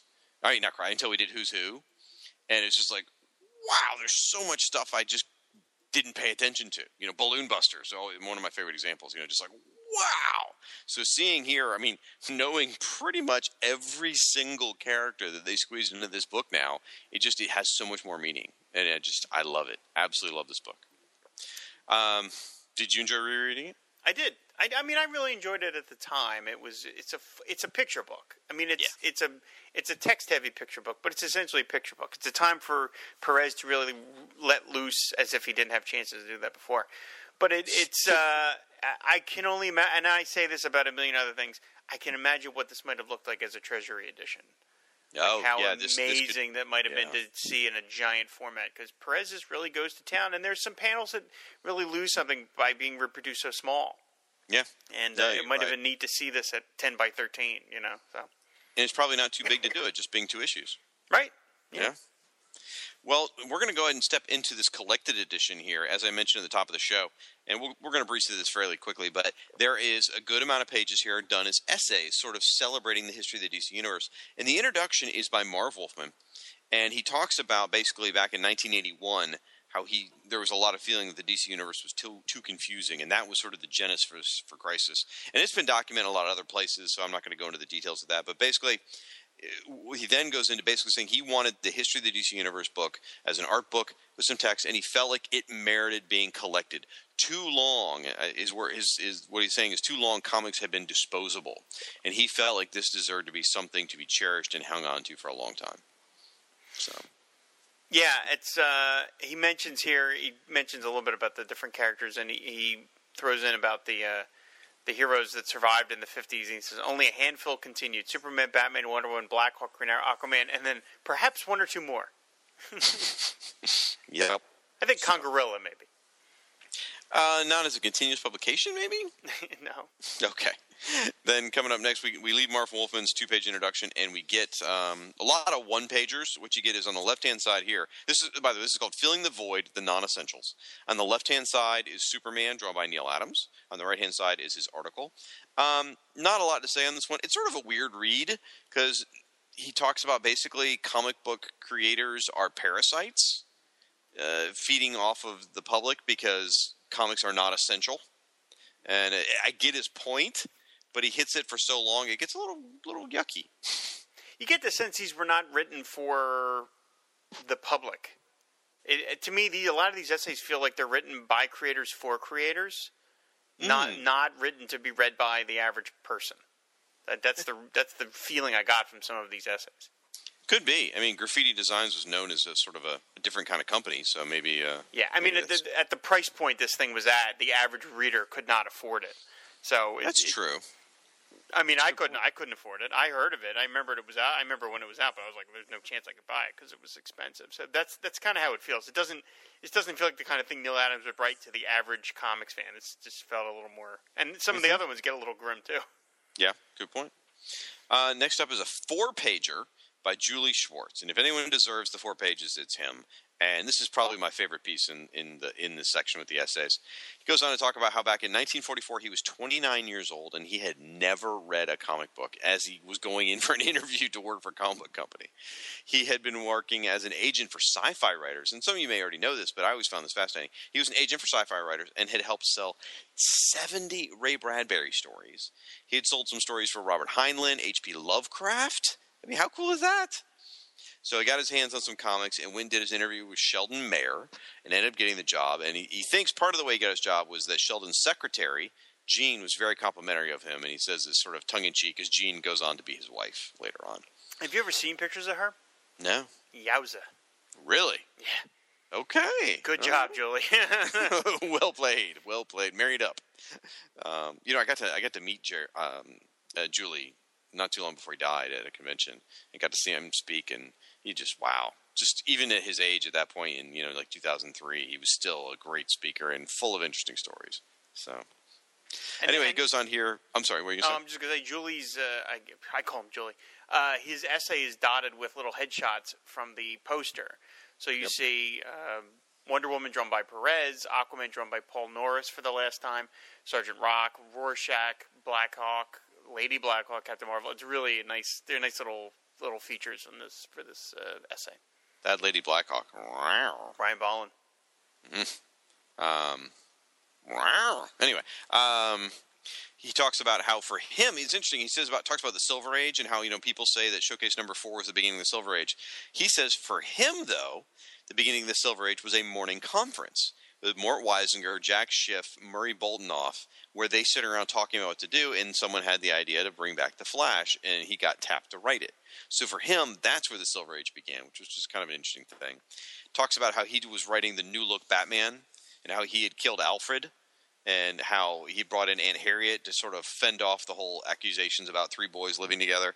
And then the TV show exploded on, on the scene, and they wanted Alfred the Butler, so he had to find a way to bring Alfred the Butler back, which is where you where the outsider, The outsider, yeah.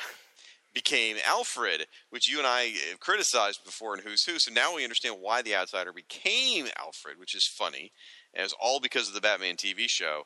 And interestingly enough, he stole the idea, or not stole, but the the outsider idea was inspired by a Lovecraft story. Neat.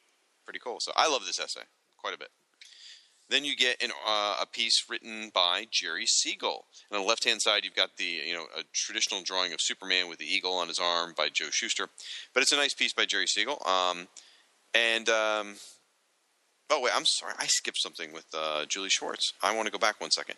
Julie Schwartz was talking about how uh, he did some of the changes to Superman, like making him work for WGBS and stuff like that, and how some of them weren't very popular and so how he had to kind of it didn't work, so he had to kind of go back and change those things. But he tells this story about what the whatever happened to the Man of Tomorrow, and how he was telling Alan Moore about it, and Alan Moore like choked him and threatened and said, "Julie, you can't, you have to let me write this and no one else." how bizarre. So I'm sorry. Now we're on all Jerry. Now we're on Jerry Siegel. Um, nice piece from him. Talks about how Superman really was created in 1932. That's where the ideas of Superman go back as far. Right. Um, if the ideas really didn't come, to, they fully came together in '34, and of course we didn't see publication until '38. But as a strip, and they talk about how they try to sell it and stuff like that.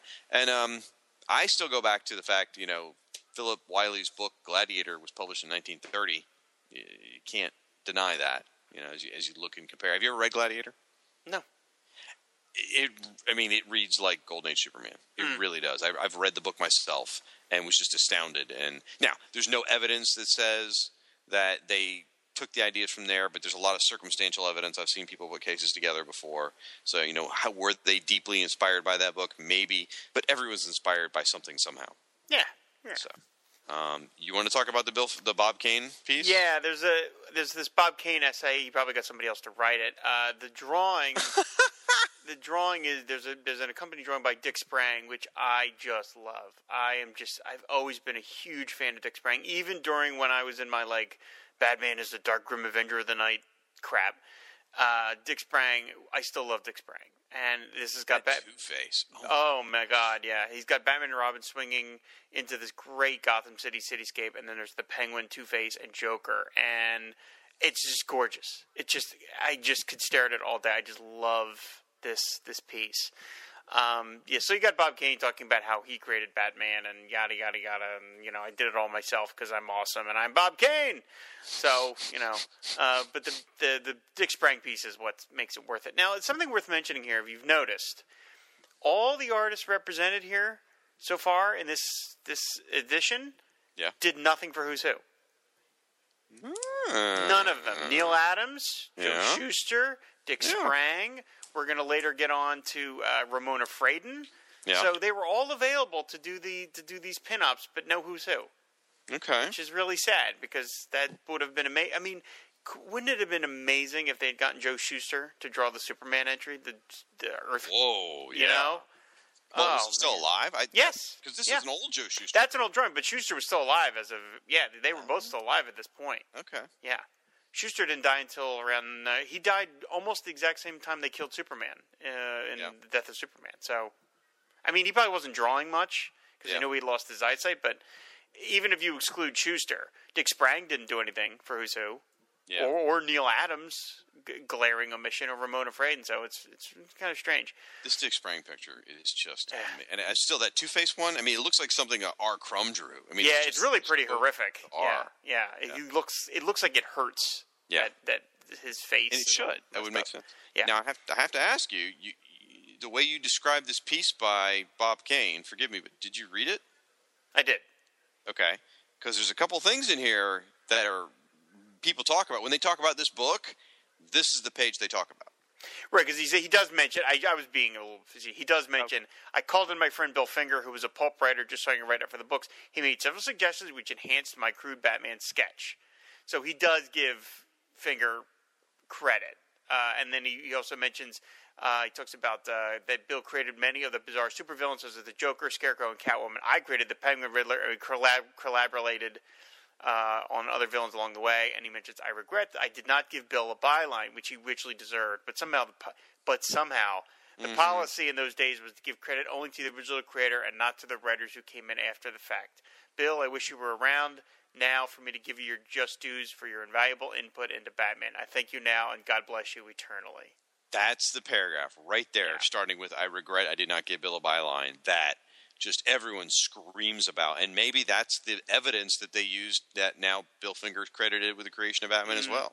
Mm, big deal right there. Yeah, because Bob Kane did. I mean, I mean, you probably already heard all this, folks, but Bob Kane did everything he could to make sure no one got any credit for Batman except for himself.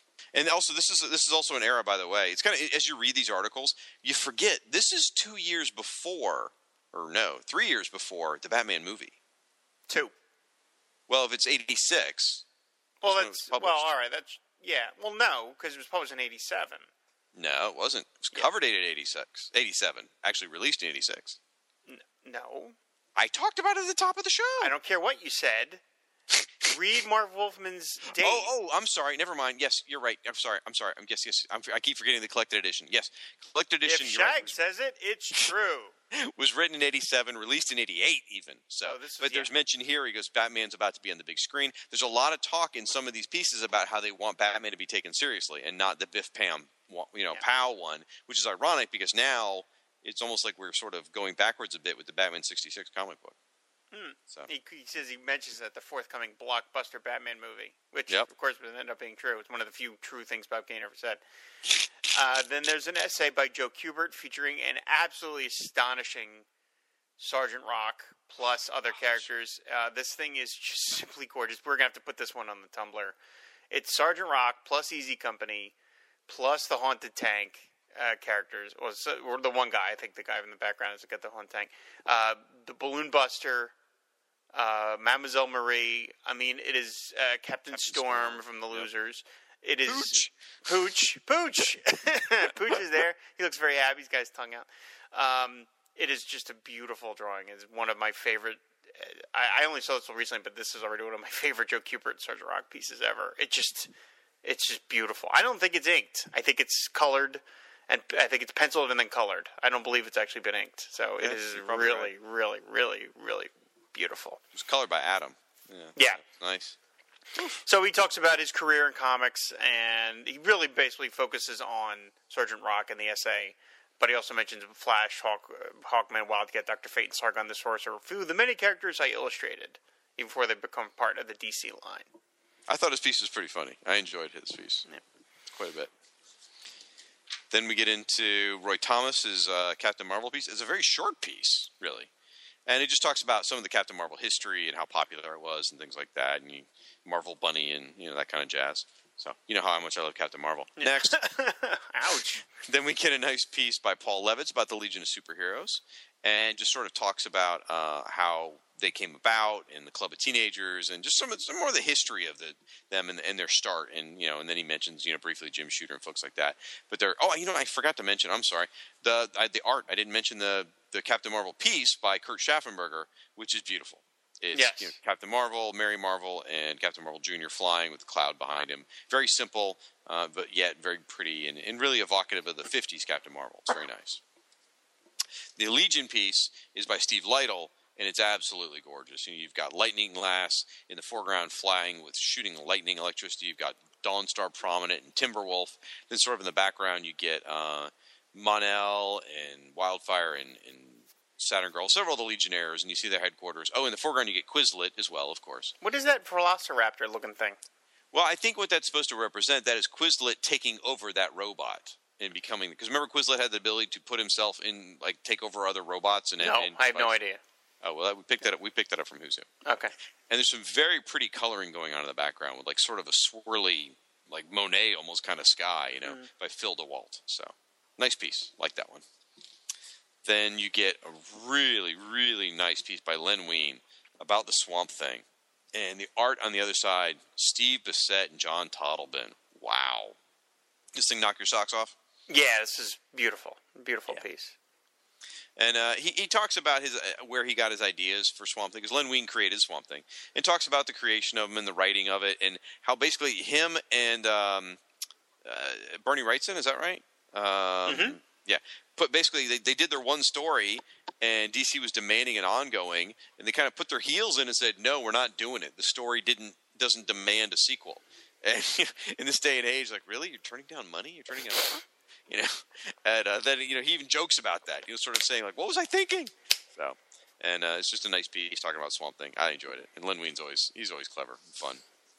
Then you get a piece by Jack Kirby, which is uh, on the left hand side is art of Jack by Jack. It says Jack Kirby and Steve Rude. Nice combo. Yeah, yeah. I mean, it's uh, it's it, it's a little.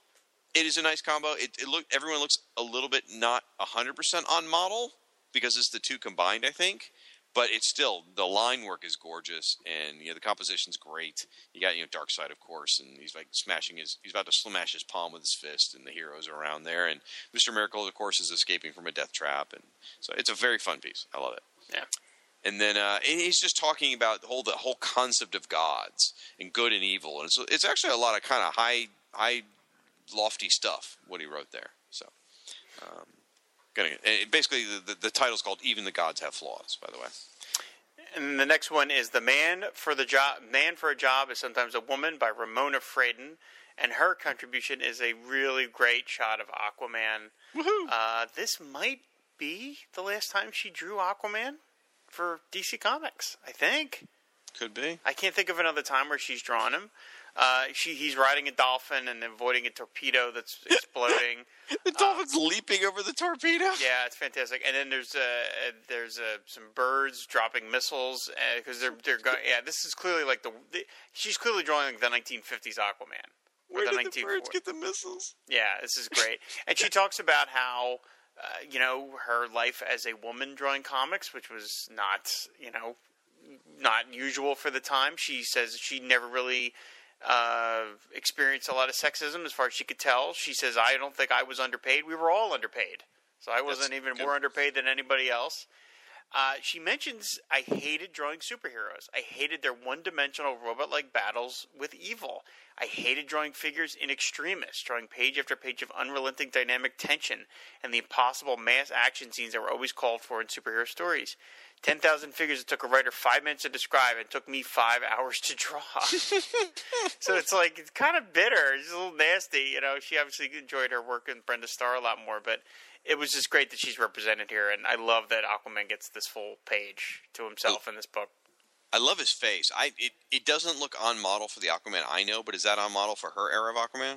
Yeah, pretty much. Yeah, Okay, her her good. style morphed over time, but so this this is pretty much what it looked like in like 1955 Aquaman. So It looks great, yeah, it's a and the really color beautiful is piece really nice. by Tom Luth. Yeah, it's a really it's a beautiful piece. Beautiful, subtle, beautiful piece. Yep. what, like it, the, the orange has gradients of Yep. orange, and it's just really, really well done.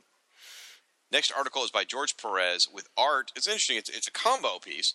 It is Trina Robbins drawing Golden Age Wonder Woman up in the clouds, sort of like a almost like a you know a spirit, and then on the ground looking up at her is uh, a modern day Wonder Woman, meaning post crisis, and the top one and the bottom one are drawn in ink. They're they're like the bottom one. It doesn't appear to be inked No, yeah, it's pencils and then just colored. crayons almost or something like that. The coloring is very different, you know.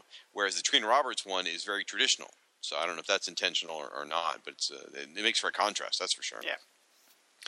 This piece is, um, I, honestly, it was a bit of a disappointment for me. It was basically just an advertisement for his book. hmm It's really all it kind of was. Was a big, long, very long advertisement. It talks about Wonder Woman, and there's some there is some nice stuff about Wonder Woman's creation in the 40s.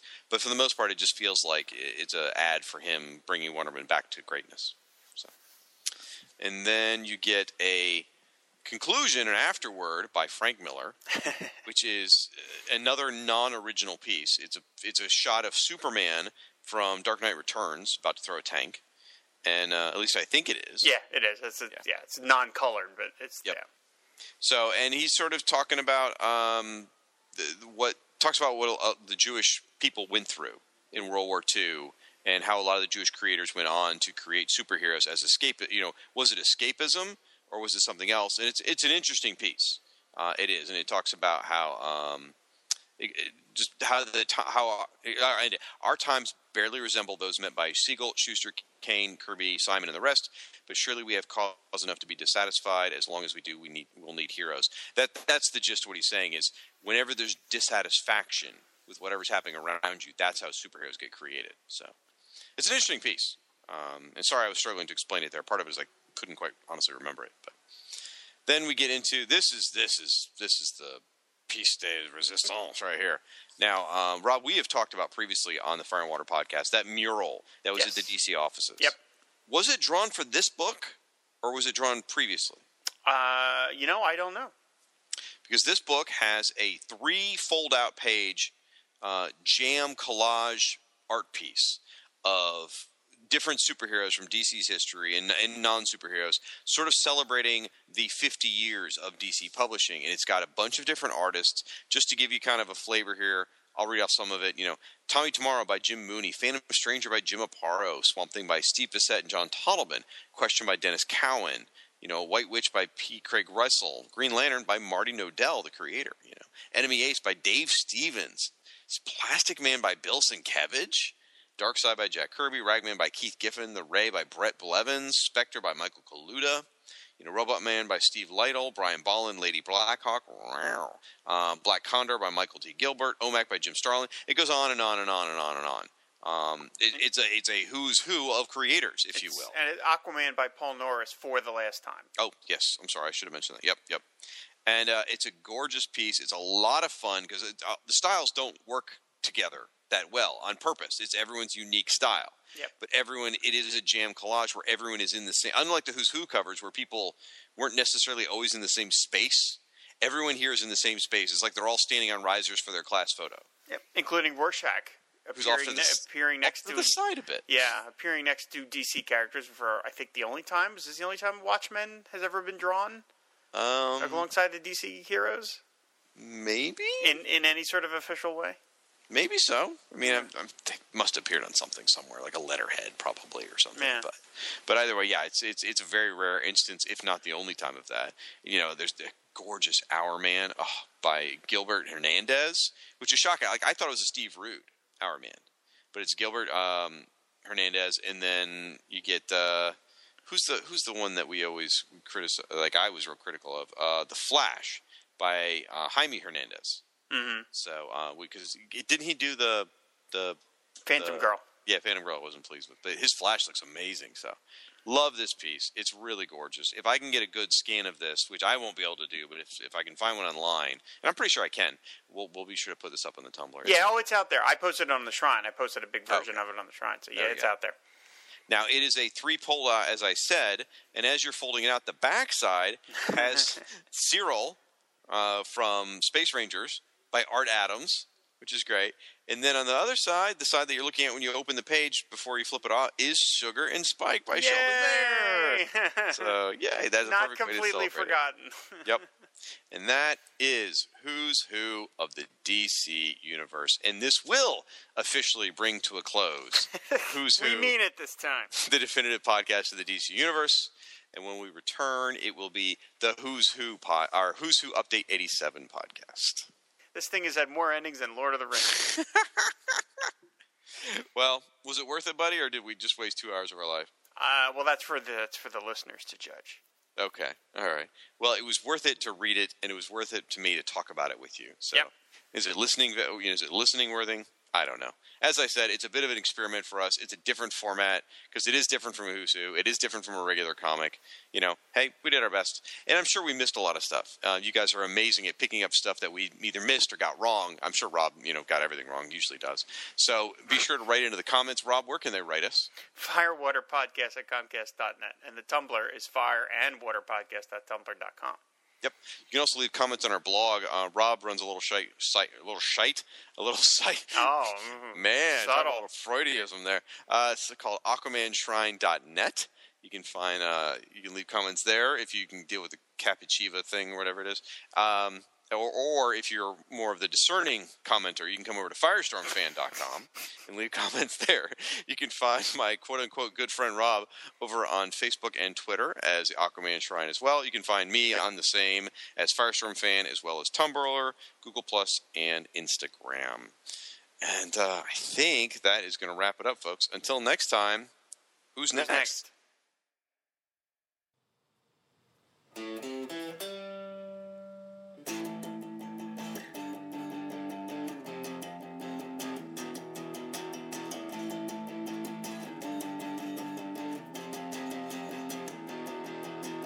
Aquaman and Superman, Animal Man and Plastic Man, Firestorm and Nuclear Man, Batman and Hawkman, 2D Man and Hourman. Who are all these people, man? They're all part of the DC Who's Who. Ultra Boy and Booster Gold, Lightning Lass and Hippolyta, Phantom Stranger, Etrigan and Arisia and Woozy Winks. Hey, hey, hey. What? What about that one guy? What guy? Mr. Pretzel, Mr. Lipstick, Mr. Mitzelfuzzle? Mr. Mitzi's Pitlick? Yeah, him. He's also part of the DC Who's Who. Oh man, we forgot Slipknot. So, who are Sugar and Spike? Well, they're two toddlers on their everyday misadventures. Of course, they've got their cast of characters, their uncle who brings them gifts, has fun times, other babies from within the universe. One interesting thing, though, is that these babies can talk. They can't talk like you and I. They talk in baby talk, and they can talk to other babies. Not only can they talk to other babies, they can talk to baby animals.